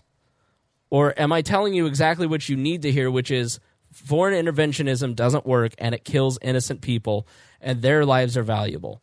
But I want to know what other people are saying because I'm an adult and you should be an adult too. And what I, am not a particular fan of the way that Nick Sarwark does things. Uh, Nick and I were pretty decent friends, and I would say that that relationship is fairly frosty now. Um, not so much on my part, but I, I don't think that he's as. Uh, I think it's a little frosty on his because I've been critical of him, uh, and and and I think it's unfair when people like it gets out of control and he's called a CIA plant, and people repeat right. that shit not knowing where it comes from, and it just makes people who understand where it comes from go, this person's just easily manipulated, and so I'm just going to say to all you libertarians really check your sources and really figure out before you share shit where this stuff comes from. Because sometimes the dumbest things I see are shared by libertarians, and you need to be the smartest people in the room. To win, for us to grow, you have to be the most educated about the political system in the room. You have to know the rules of the two parties and the and the government system inside and out to to win. You have to know all this stuff. You have to understand how political strategy, how political science, how organizing, how canvassing, how all of these things work so you can actually start to win. Because if you don't, we're never going to win. We're just going to be a bunch of blowhards on the internet and nobody's going to ever take us seriously because we're all trolling each other. Like, I just don't want to be a part of that. Like, I have no interest in being a part of that movement. Like I have We've got people. Go ahead. Yeah, we got people right now who are uh, kind of identified as leaders within the movement who I don't think have even taken the time out to watch the Crash Course Politics series. You know, some basic civil. Well, what is that going to What is uh, that going to do for me? politics, right? I mean, they're all about can I be popular and can I do the things that other people have done to get popular, and then people will love me, and that's that's how I'm going to make what I want to have happen happen, and I'm going to take over the party, and I'm going to kick out all of these people who tr- truck in identity politics, or all the socialists, or or all the all the racists, or all the Nazis, and all these people too. I mean, we've got issues in the party that have been around for decades that we're just not dealing with. Um, but we're everybody wants to to make it a, a fight, a war against this faction against that faction. We have caucuses now in the party. I'm like, why do we have caucuses? We we're already small enough. We all believe in the same basic things. Why can't we just all agree to talk to each other and disagree with each other instead of creating these little fiefdoms Because where we can attack each other? because tribalism makes it tribalism is more profitable and tribal Mm-hmm. tribalism makes it easier to galvanize a movement behind you and in an age Yeah, it makes where it easy to discount something that somebody says just because they're from the other tribe. yeah so uh, uh, wrapping up on this because we still have to talk about impeachment and the state of the union um, and we're an hour and a half in. This is just going to be a long one because we got to cover that stuff uh, but you know really pay attention to what you're sharing what you're saying understand where it comes from think it through. Don't just take the word I, I don't want you to take the word of anything i say here. Like if you hear something and you're like that doesn't sound right google it. And if I, i'm wrong it happens. He's wrong all the time. Like harry's wrong. Like everybody everybody who does this that talks into a microphone or writes like they're wrong or uh, like just make sure you're just fact checking shit because a lot of libertarians shared this article and this is embarrassingly not only is it embarrassing for the movement it's intentionally trying to embarrass the movement it's intentionally trying to manipulate people and libertarians were useful idiots by the thousands on this thing. I saw it shared all over the place over the weekend and by big libertarian pages and it just it, drives me nuts because this is a MAGA person that is intentionally trying to make you look stupid, and you're helping.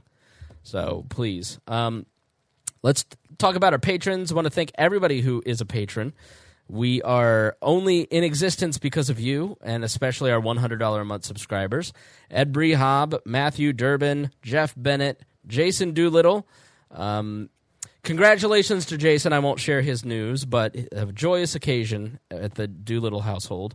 And uh, Craig DaCosta and, uh, and Christy Avery wrote me a lovely letter. She's a hundred dollar a month subscriber, and uh, if you want to write in and talk about what this show has done and or how it has helped you, then please hit us up at editor at wearelibertarians.com. Christy Avery writes, This network has inspired me to be more involved in the libertarian movement and in charitable giving. I have a great group of friends now that I will have for the rest of my life. I'm so proud of the impact I see the network making for other listeners. Keep on going. Keep on keeping on. Much love, Christy Avery. We love you, Christy, and thank you so much. And we appreciate all of your support, both morally and uh, financially. And um, yeah, so let's just touch on the State of the Union before we go to impeachment. Uh, Trump. impeachment for last, huh? Yeah, because it So ended today. We'll, we'll, we'll just keep going. uh, that's when I'll be really tired and I can just sit back and go, all right, screech, fine. Um, so Trump gave the State of the Union speech last night. It is his fourth speech to the Joint Congress, third State of the Union, and uh, Trump. Trump was trying like I will I will tell you I think he has had a really good week in a lot of ways because the Democrats looked incompetent and they couldn't impeach him like you have to really go how is this guy so lucky he really is the Teflon candidate he's the Teflon man in American politics he just keeps getting hit and hit and hit and nothing seems to affect him he hit 49% which is the highest approval rating in a in a poll over this past week uh, and in a lot of ways, he he had a great Super Bowl ad. I don't know if you saw the Super Bowl ad about criminal justice reform. I thought it was very good. He was advertising. He's clearly based on that and the State of the Union speech, trying to a- reach out to uh, white women, minorities of any variety. He's trying to like salvage some of the independence in those in those uh, identity groups because he's act- absolutely he's in like single digits in some of those categories.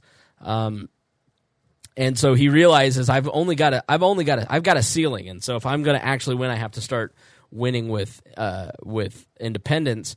And that speech last night, you know, he had the he had the Super Bowl ad, and then he had the Iowa caucus failure, and everybody laughing at the Democrats, and then they can't impeach him. And it's just like at some point, dude, like if you're a Democrat, you got to be so pissed. Like you nominate the you, the the least likable candidate in the history of American politics in 2016, cheated Bernie out of the nomination, had her email stolen because they couldn't change the word password, and and still to this day is blaming everybody but herself.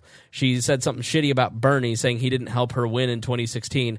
When that man, I have listen, it's not that I want to say something nice about Bernie Sanders, but that man swallowed his pride and went out and campaigned. I remember stops he made phone calls for her. He gave speeches for her. He made media appearances for her after he found out that she had rigged the primary against him. And she had the gall to go out this week and say that he didn't do anything to help her. So, frankly, Hillary Clinton, you can go after yourself. Um, but so Hillary, so the Democrats nominate Hillary Clinton. She loses they they never actually look inward. They just blame big tech and the Russians for losing. Even though Donald Trump's polling, Donald Trump's vote vote, he didn't really activate a lot of new base. It really was the same as Mitt Romney in a lot of ways. A lot of Democrats just didn't show up. They didn't show up to vote for Hillary Clinton. It was her own fault. It, she's the reason that she lost. And then, like, they don't want to impeach, and then they end up having to impeach and then they can't impeach, and then Iowa happens. It's just like the losses for the Democrats. They're taking a lot of L's lately, and then Trump comes out and gives this speech last night. It seems like Trump has finally hit the place where he's comfortable being president. He knows what he's doing. His campaign is fairly savage, and on top of it, the messaging that came out of that campaign over the last couple days is really solid for driving up their base. Um, and it's what you would expect from Trump. It doesn't inspire me in any way, but their base, I think, is going to get it. He gives this speech where he's talking about all his accomplishments for uh, on the economy, and he he and his it was a campaign speech, but every election year SOTU is a campaign speech. Don't let Chuck Todd's hyperventilating fool you about that. Every president does it.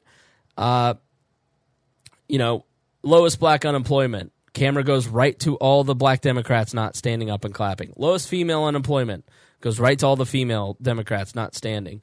Lowest, like lowest, you got granular at one point, like, and it's the lowest black, Latina, lesbian female employment, and then they can only go to like one representative. Uh, it, it, and so the speech was just crafted to give him photo op after photo op after photo op, and it was basically him giving a speech to Congress that he can then use in ads over and over and over. He brings out all these people with these moving stories, and he executed that part of it completely flawlessly.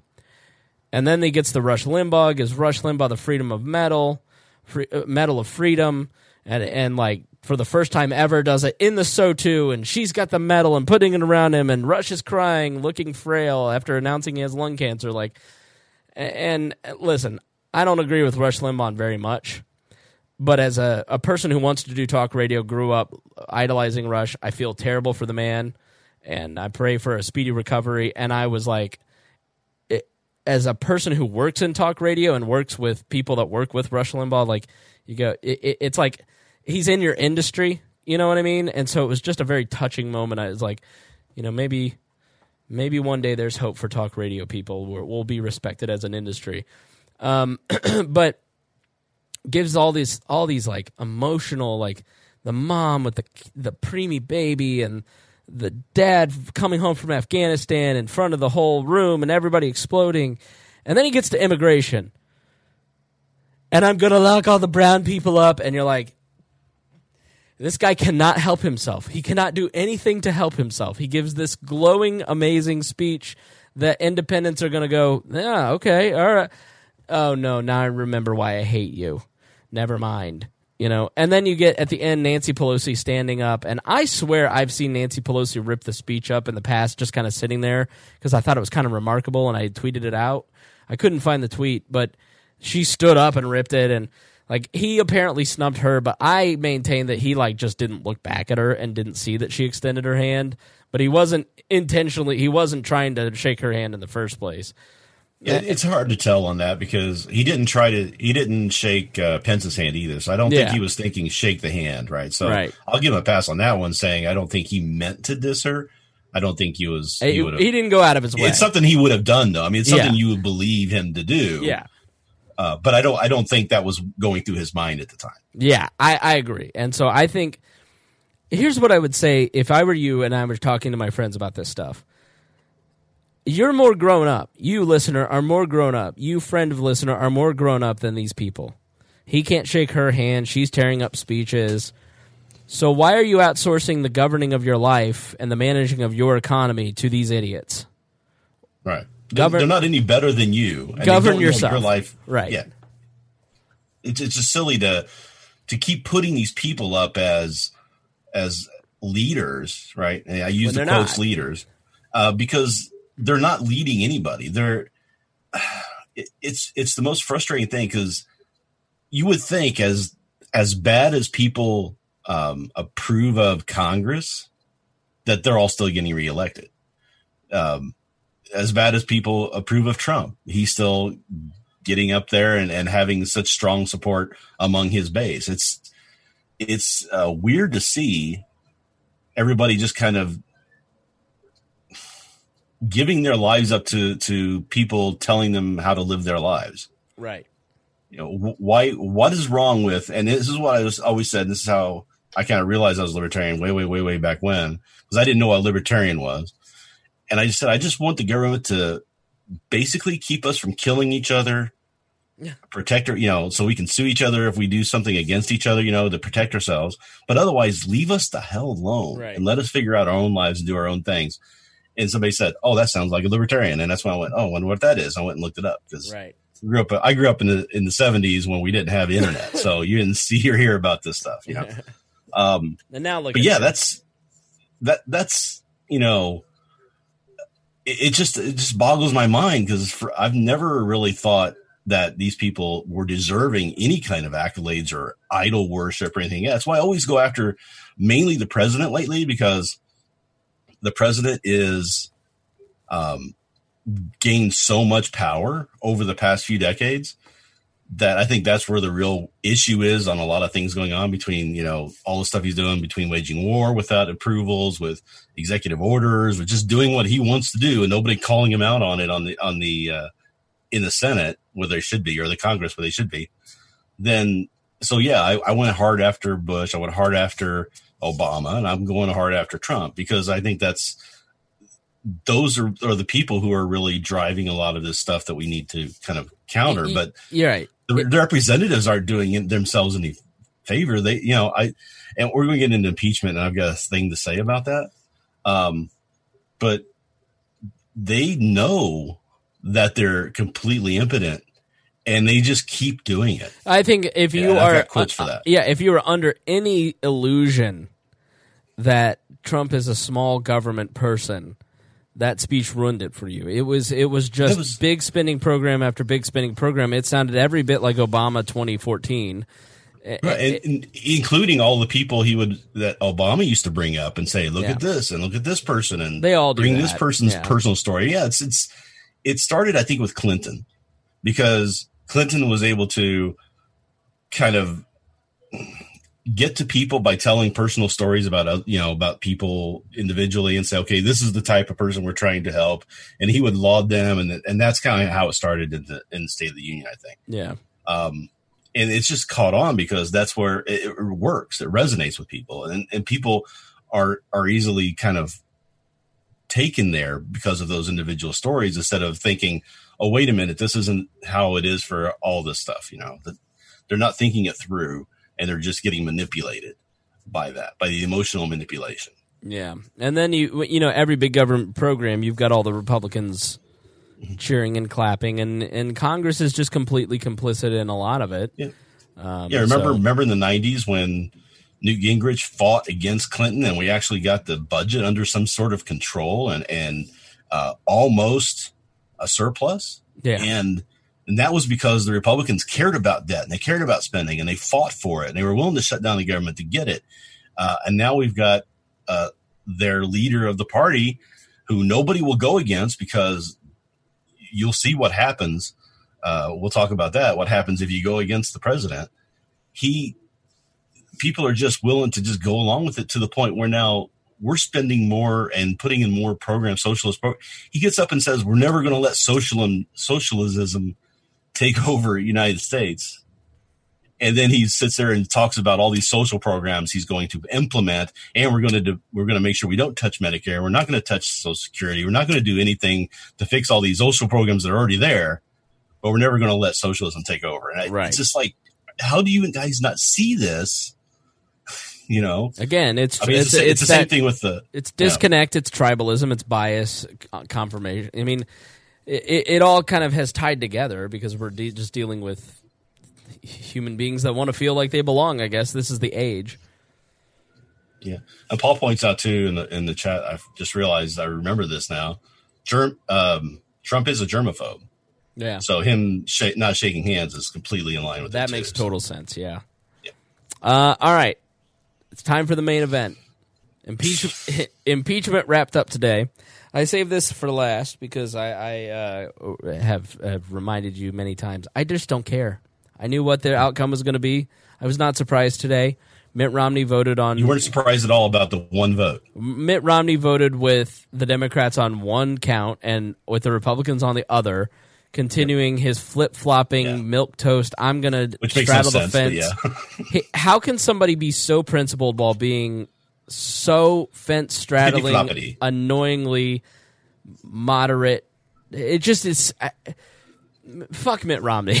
Like, I, I really respect him, but at the same time, I'm just like, you're so stupid. You're just like, Yeah, he could he could have achieved some things, I think, with with what he was trying to do, but he just couldn't take it there. He couldn't, you know, like stand on for something. He was trying to be everything to everybody, and you can't be that. Mitt Romney is the political equivalent of coming while you're on an SSRI. Like he, if you've ever been on an antidepressant, you know what a Mitt Romney feels like. Like he just, it, it- there's just nothing there. Like I saw him speak in 2008 here at the Speedway in the press room, and like they didn't have a podium for him, and so in the press room at the Speedway at the time, you you like sat at a desk with the microphones, and he just like awkwardly stood behind this desk and and it was literally just like input answer out input question output answer he had a perfect perfectly polished uh, answer for everything and then he goes over and speaks and it was technically the greatest speech i've ever given i've ever heard given live like it mitt romney was one of the best political speakers i've ever heard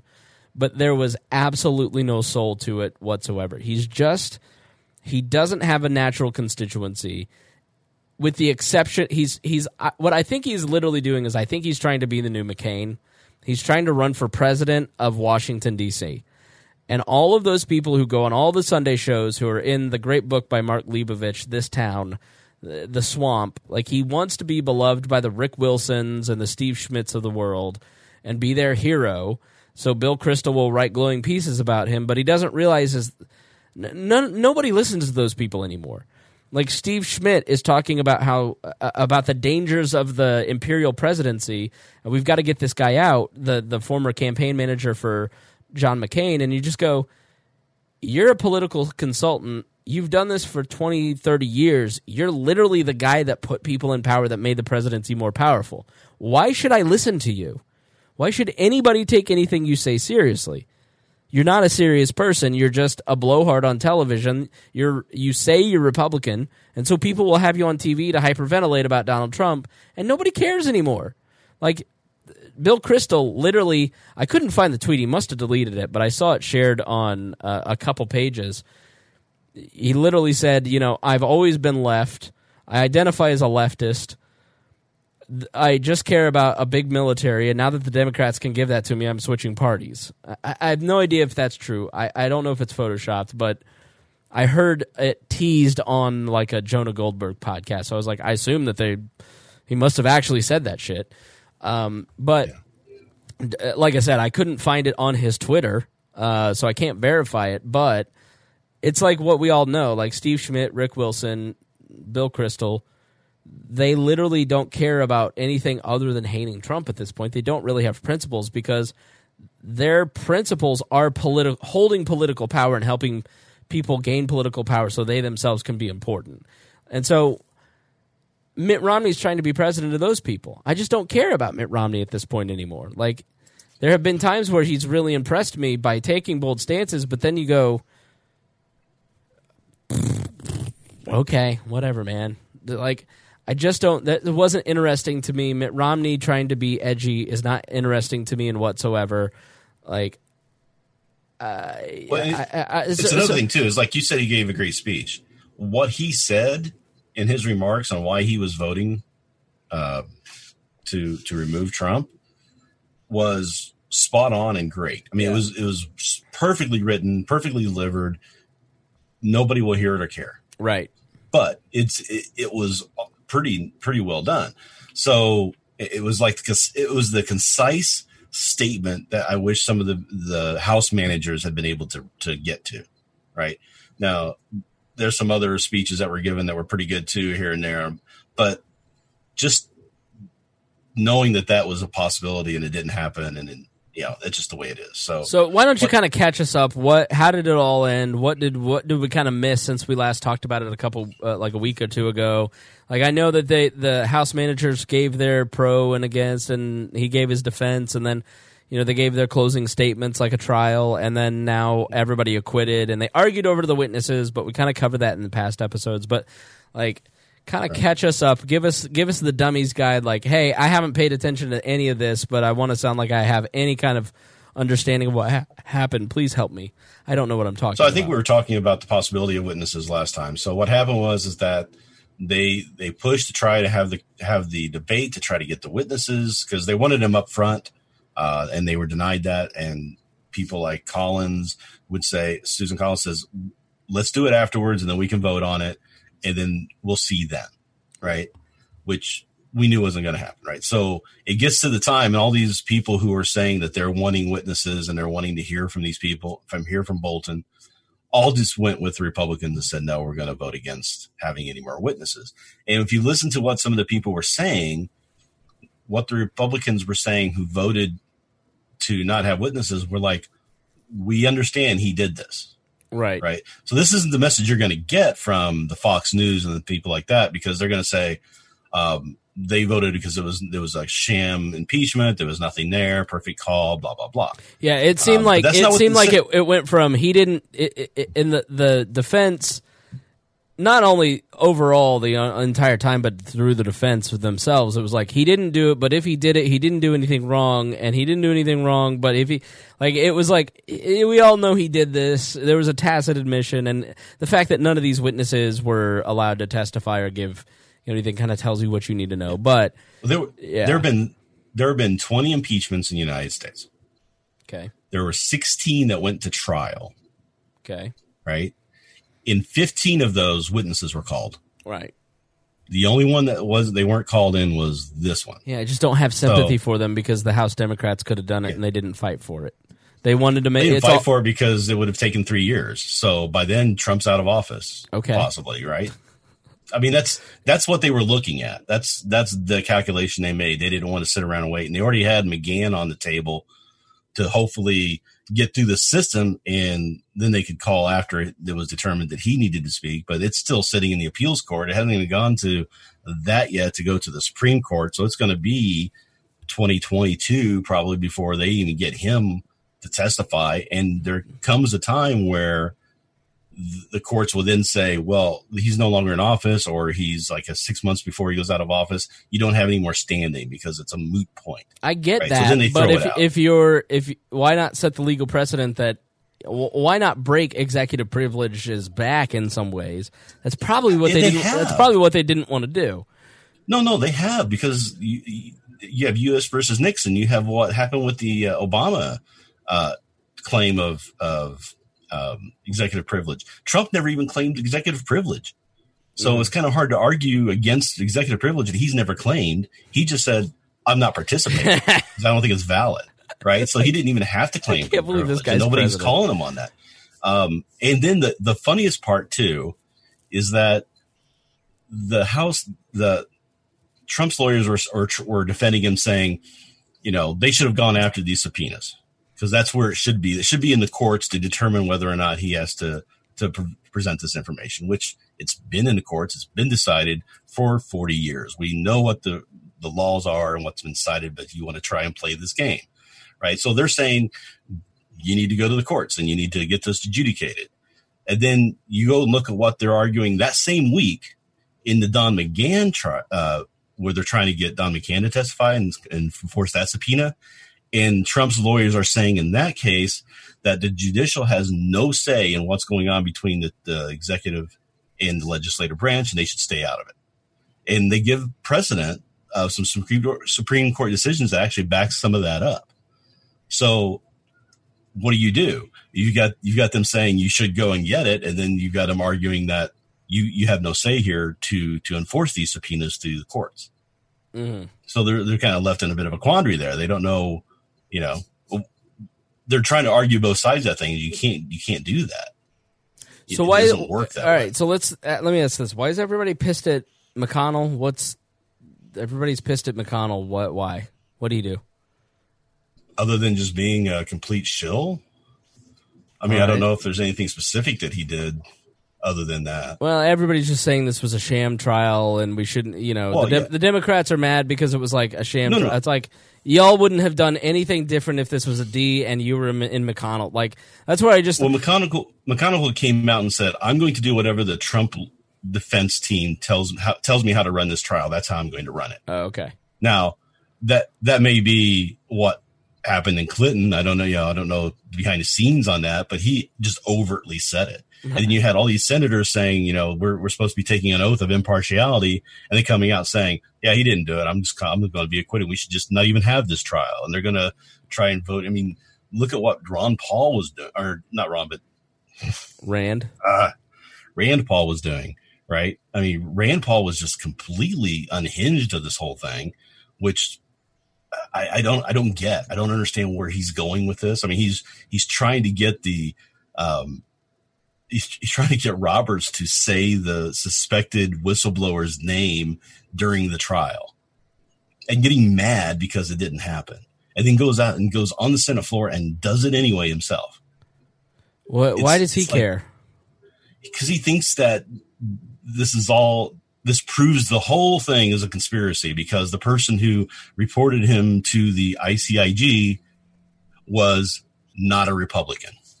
Not not a Republican. That's pretty. That's come on. Don't. He works in politics and he's not a Republican. What else is he going to be? He's going to be a Democrat in DC Didn't working he- in politics. Who did That's he what's work? going to happen. Who did he work for? He worked for a variety of people. One Who- time, I think one time he worked for Biden. Okay, thank you. But that doesn't. Well, how does it could have been Hillary Clinton who came up with that? The problem was is that the what he reported was looked into by the ICIG, found to be credible, Sure, and then we found out that everything he said was exactly true.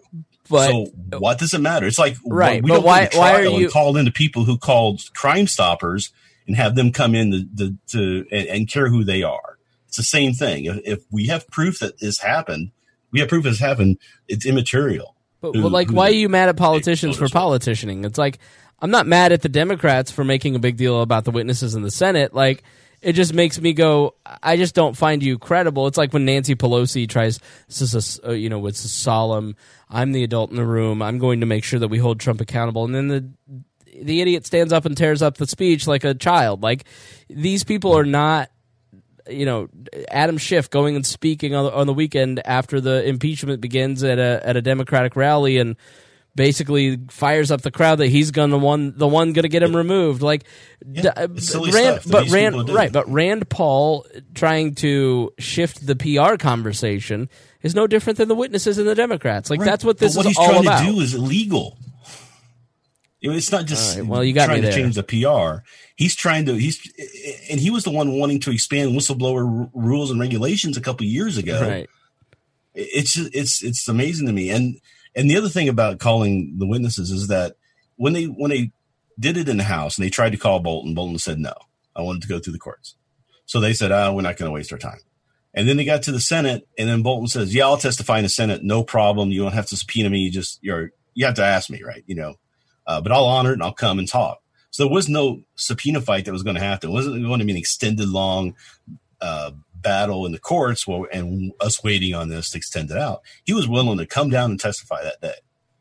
And that's, I think, what was really the frustrating part for a lot of people is that, I mean, 70% of the people wanted to hear what he had to say. I, I, I totally listen. I'm I give you shit, but mm-hmm. it is absolutely insane that none of these witnesses ever testified. Like especially John Bolton, because Bolton clearly wants to.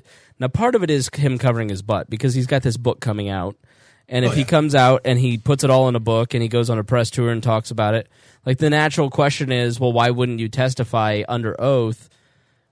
But you'll put it in a for-profit book, right?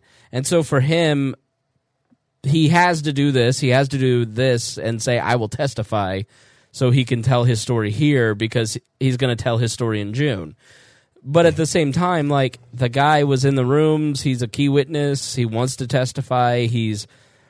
Uh, It, it didn't make sense that Ju- that Bolton was never called. Like it just it, and I think that's where it makes people like you mad, where you're just like, it's so obvious why he doesn't want people to testify, where he's saying he has the documents, but he won't release the documents. Like, it's so obvious that he just, he's parti- not participating because he knows he's going to give them everything that they want because he violated he violated his oath of office or he committed extortion or it's very clear that his roadblocks are intentional because he knows he's in trouble.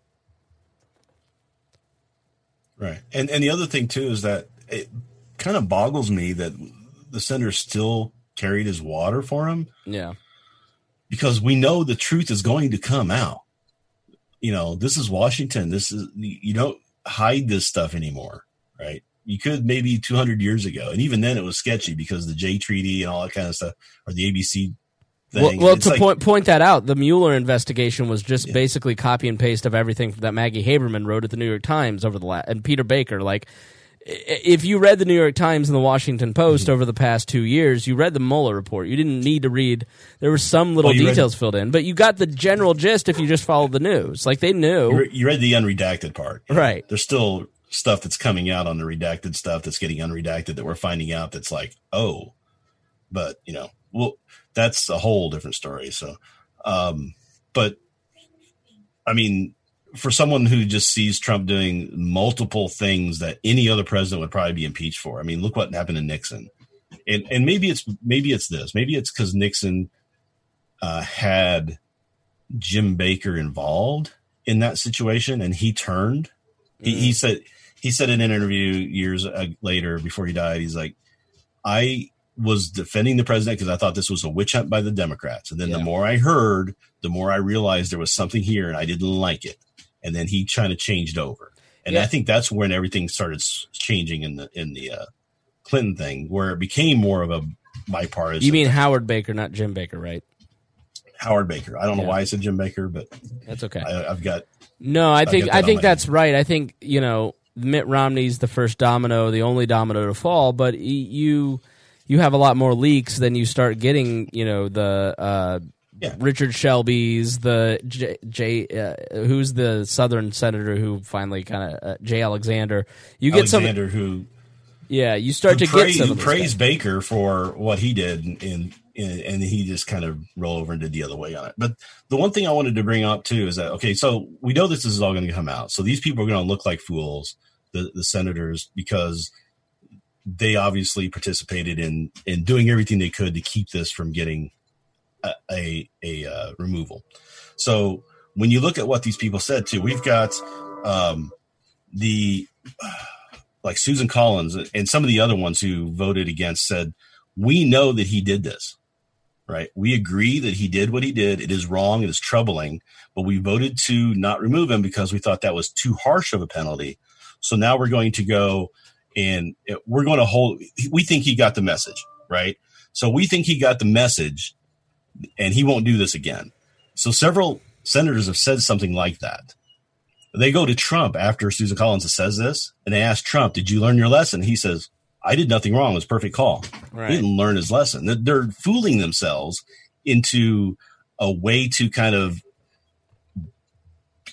straddle through the little minefields of politics uh, as they see it, and try to therefore you know kind of survive all of this without getting hit on the back end of it. If And we it's not if we happen. if we ignore it, it'll go away, right? And, and Right. I saw another. I saw a Democratic senator wrote an op-ed in the Post or the Times, and they basically said like, if you talk to Republicans, they just voted because they're afraid of Trump.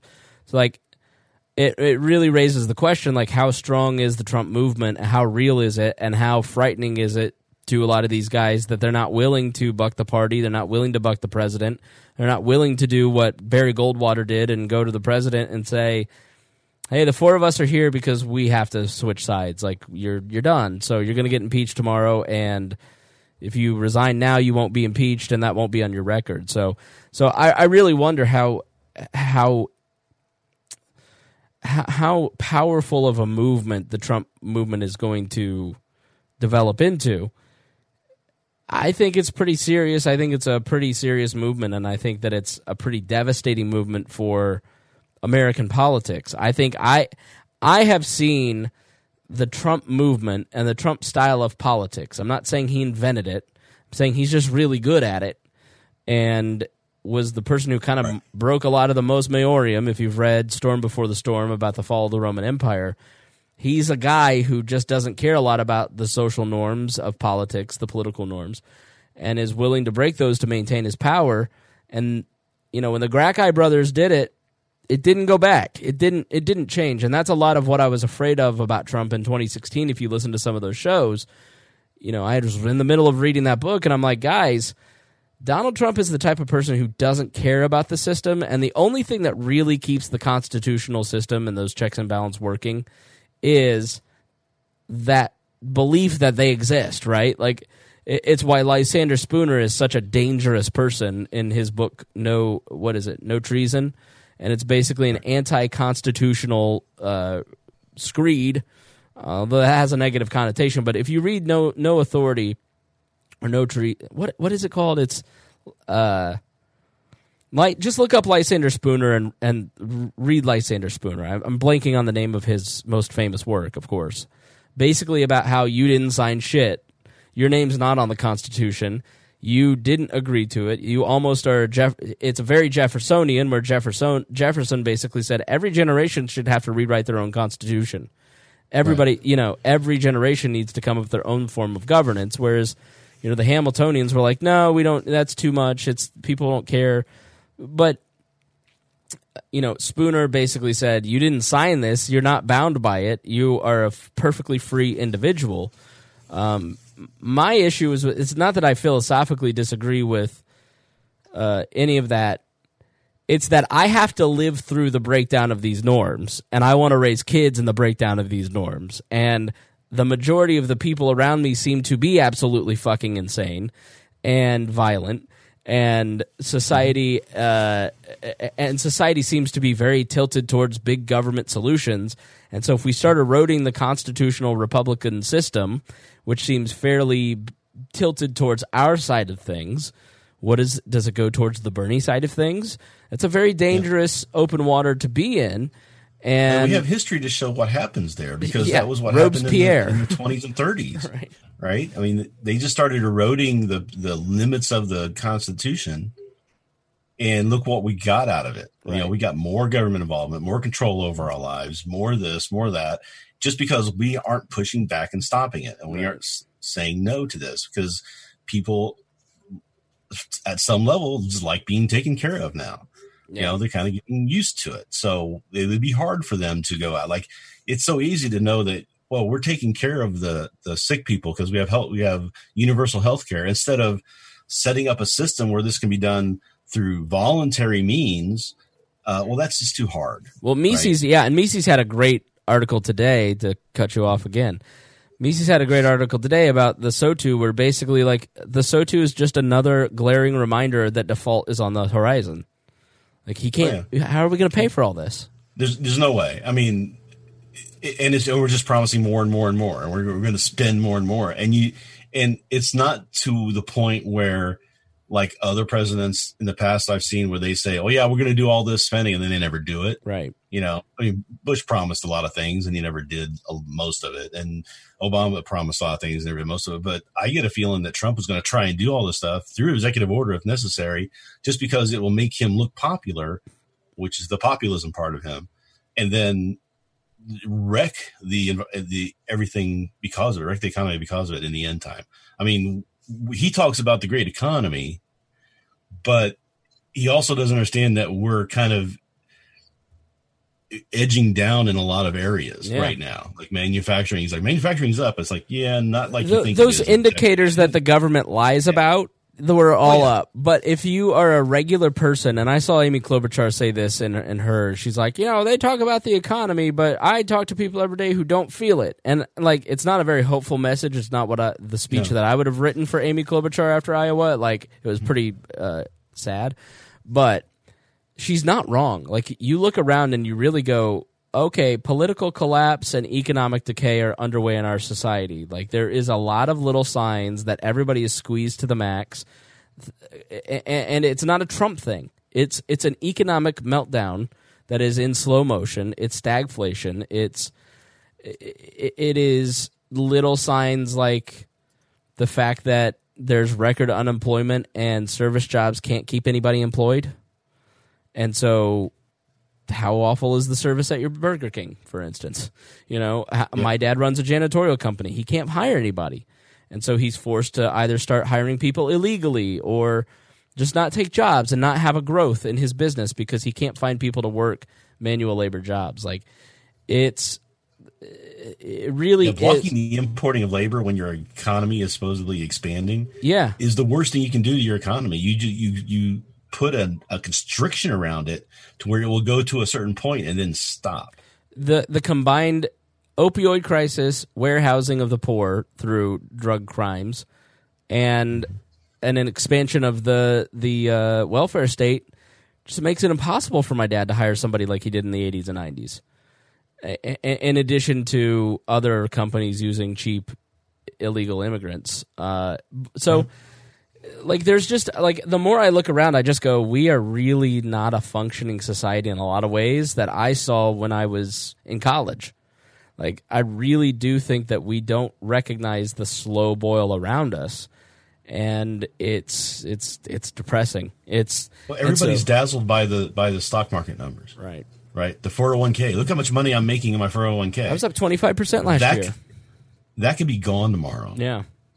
Right? That's So you're saying cash out my four hundred one k right now? who who saves money these days? I mean, you used to have. I mean, my parents grew up, they were big in saving money. My parents didn't make a lot of money. Uh, it was my dad worked, and my mom really didn't for the most part. It was mostly just my dad working. Never made more than like 30,000, 40,000 a year.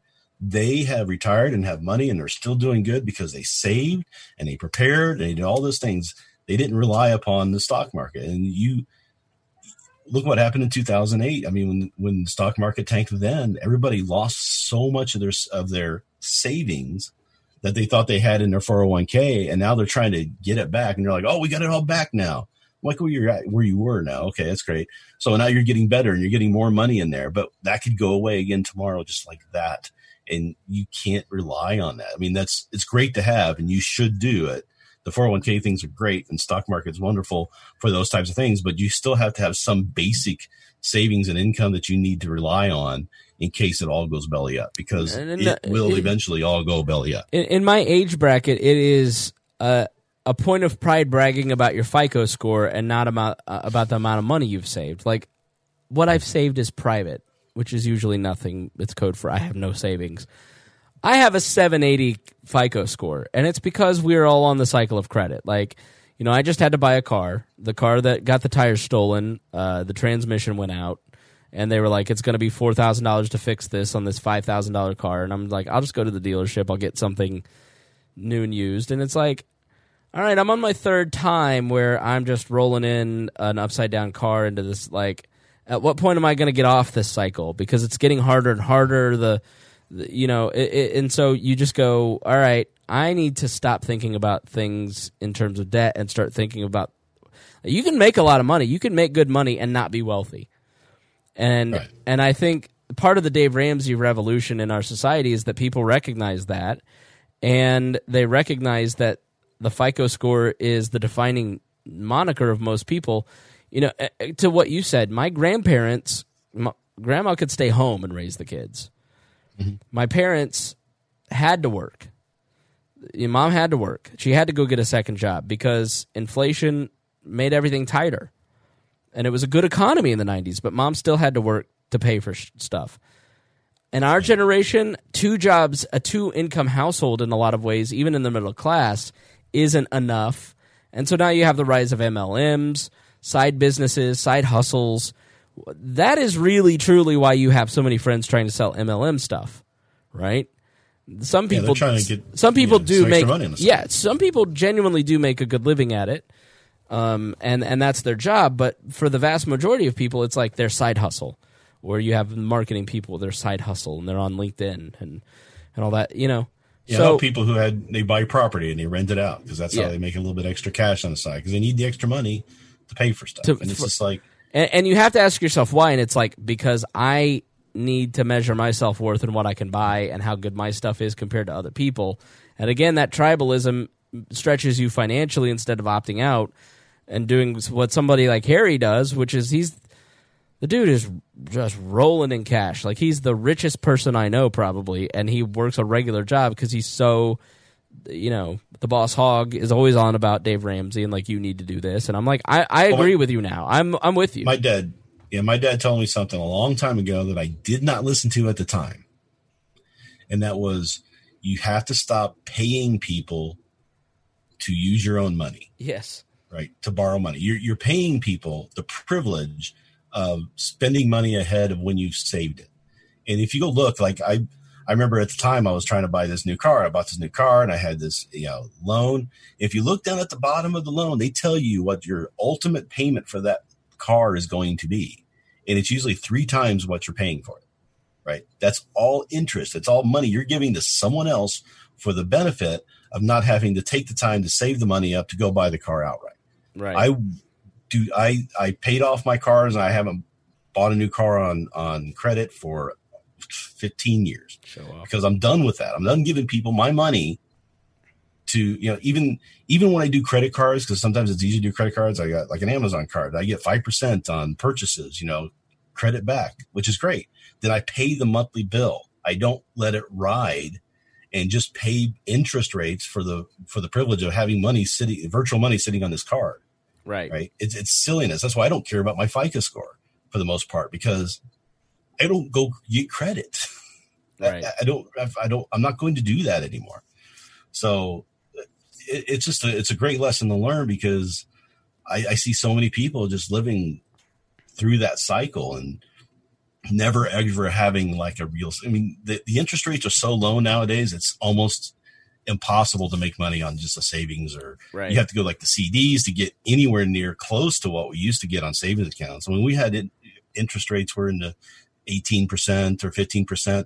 You could get four or 5% savings accounts, right? Because they wanted the money in the bank. So they would pay people to put their money in the bank and they would pay you back so they could loan it out to other people. That's how the savings worked. And people were able to make money and plan for the future with real money, right?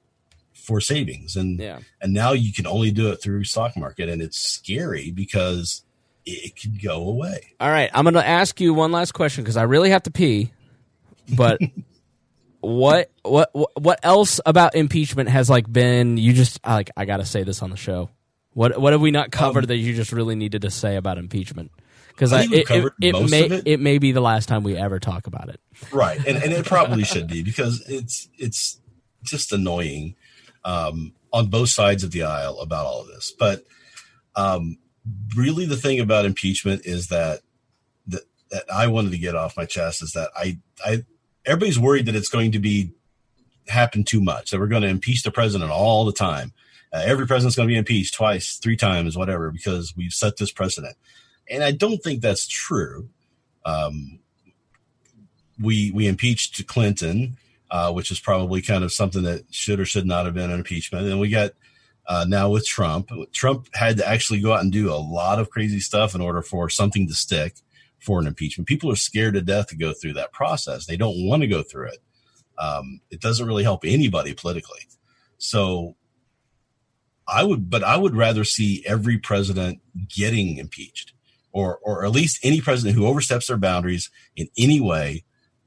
They need to be smacked down in some way. Now, the Senate says they have ways of doing this that aren't impeachment, where they could say we're gonna we're gonna put a hold on uh, doing things for you. We're gonna block your attempts to do anything until you stop doing what you're doing. Right. So they they say they have this mechanism, but they don't use it. They don't utilize it. So the presidents just keep getting more power and power. So, um, and they slowly step over the line. Now, back in uh, when Nixon was was impeached, and, and he wasn't actually impeached, but he was going to be impeached, and he resigned. Ford really did hardly anything, even remotely close to being across the line. Carter didn't do anything remotely close to being across the line, right? So they they were kind of keeping themselves in check. And then you know Reagan came in and and kind of pushed some boundaries and got away with it because he was popular. And then you know Bush did some things that that uh, weren't popular. And then and then you know Clinton did his stuff, and then Bush Jr. did his. I mean, every every one of them kept pushing and furthering and going beyond what they were supposed to be doing and Congress just kept letting it happen and letting it happen. And that's where we got to the point where now we have a president who basically just says, I can do whatever I want. He said that if I do it, it's not illegal, which is what Nixon's famous quote was back in 1970, right? right? 1973. So I'm, if, if the president does it, it's not illegal. Or did he say that during the Frost, Frost interview, maybe? It was Frost. Um, I believe it was Frost. yeah. yeah it was the Frost interviews after. If the president the, does it, it's not illegal.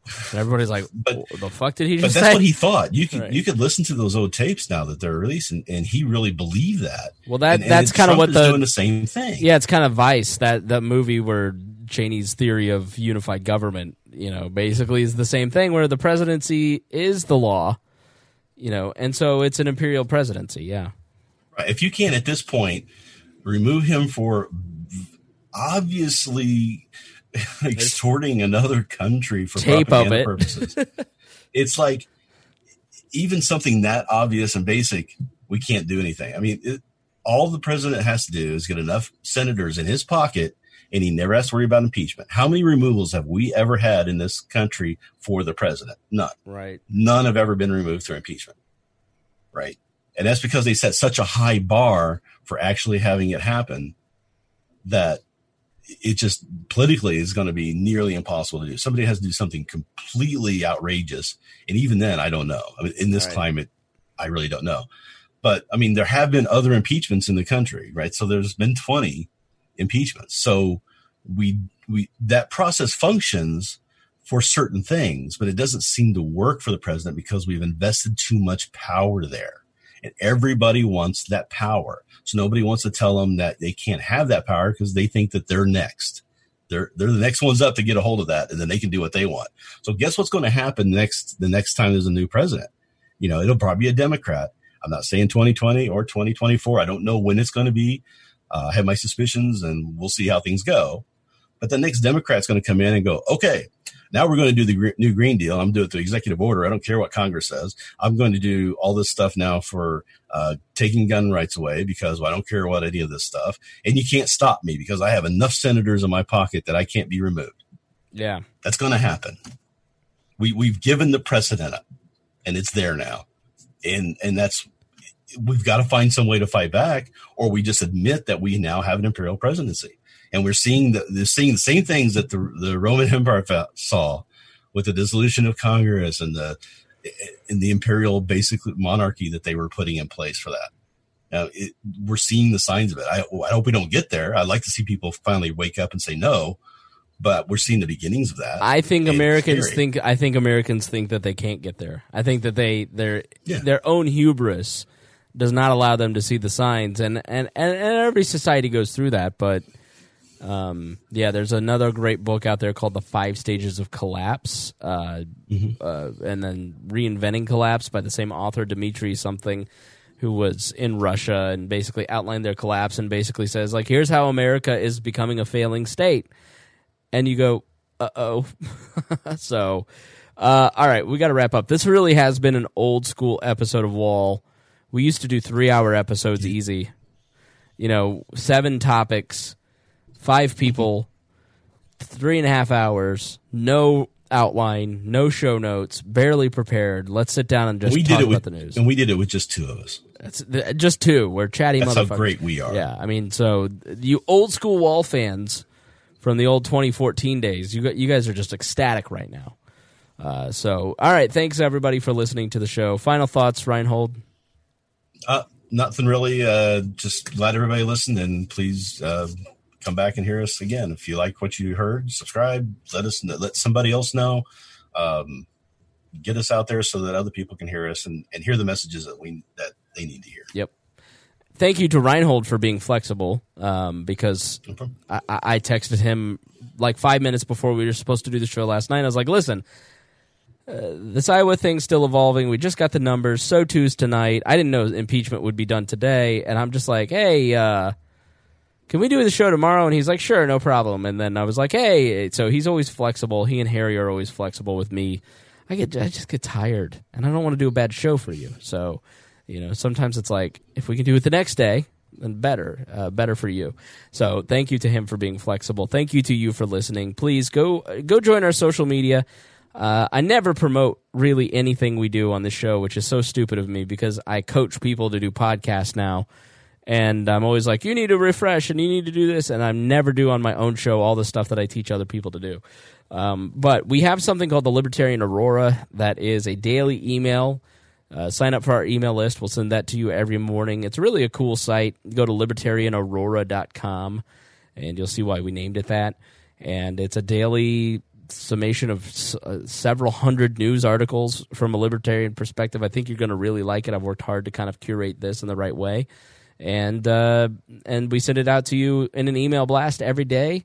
Um, because you guys have listened two and a half hours, I'm going to tell you the truth. You deserve the truth, listener. You get this email blast whenever I poop because I put it together. I get the it auto generates. I go through. I delete what I don't want. I ship it over to the Mailchimp and I send it out. And just when I have some sitting time in the morning is when I put it together. So every time you get that, no, that's what was happening when you open that newsletter. So thank you so much for watching.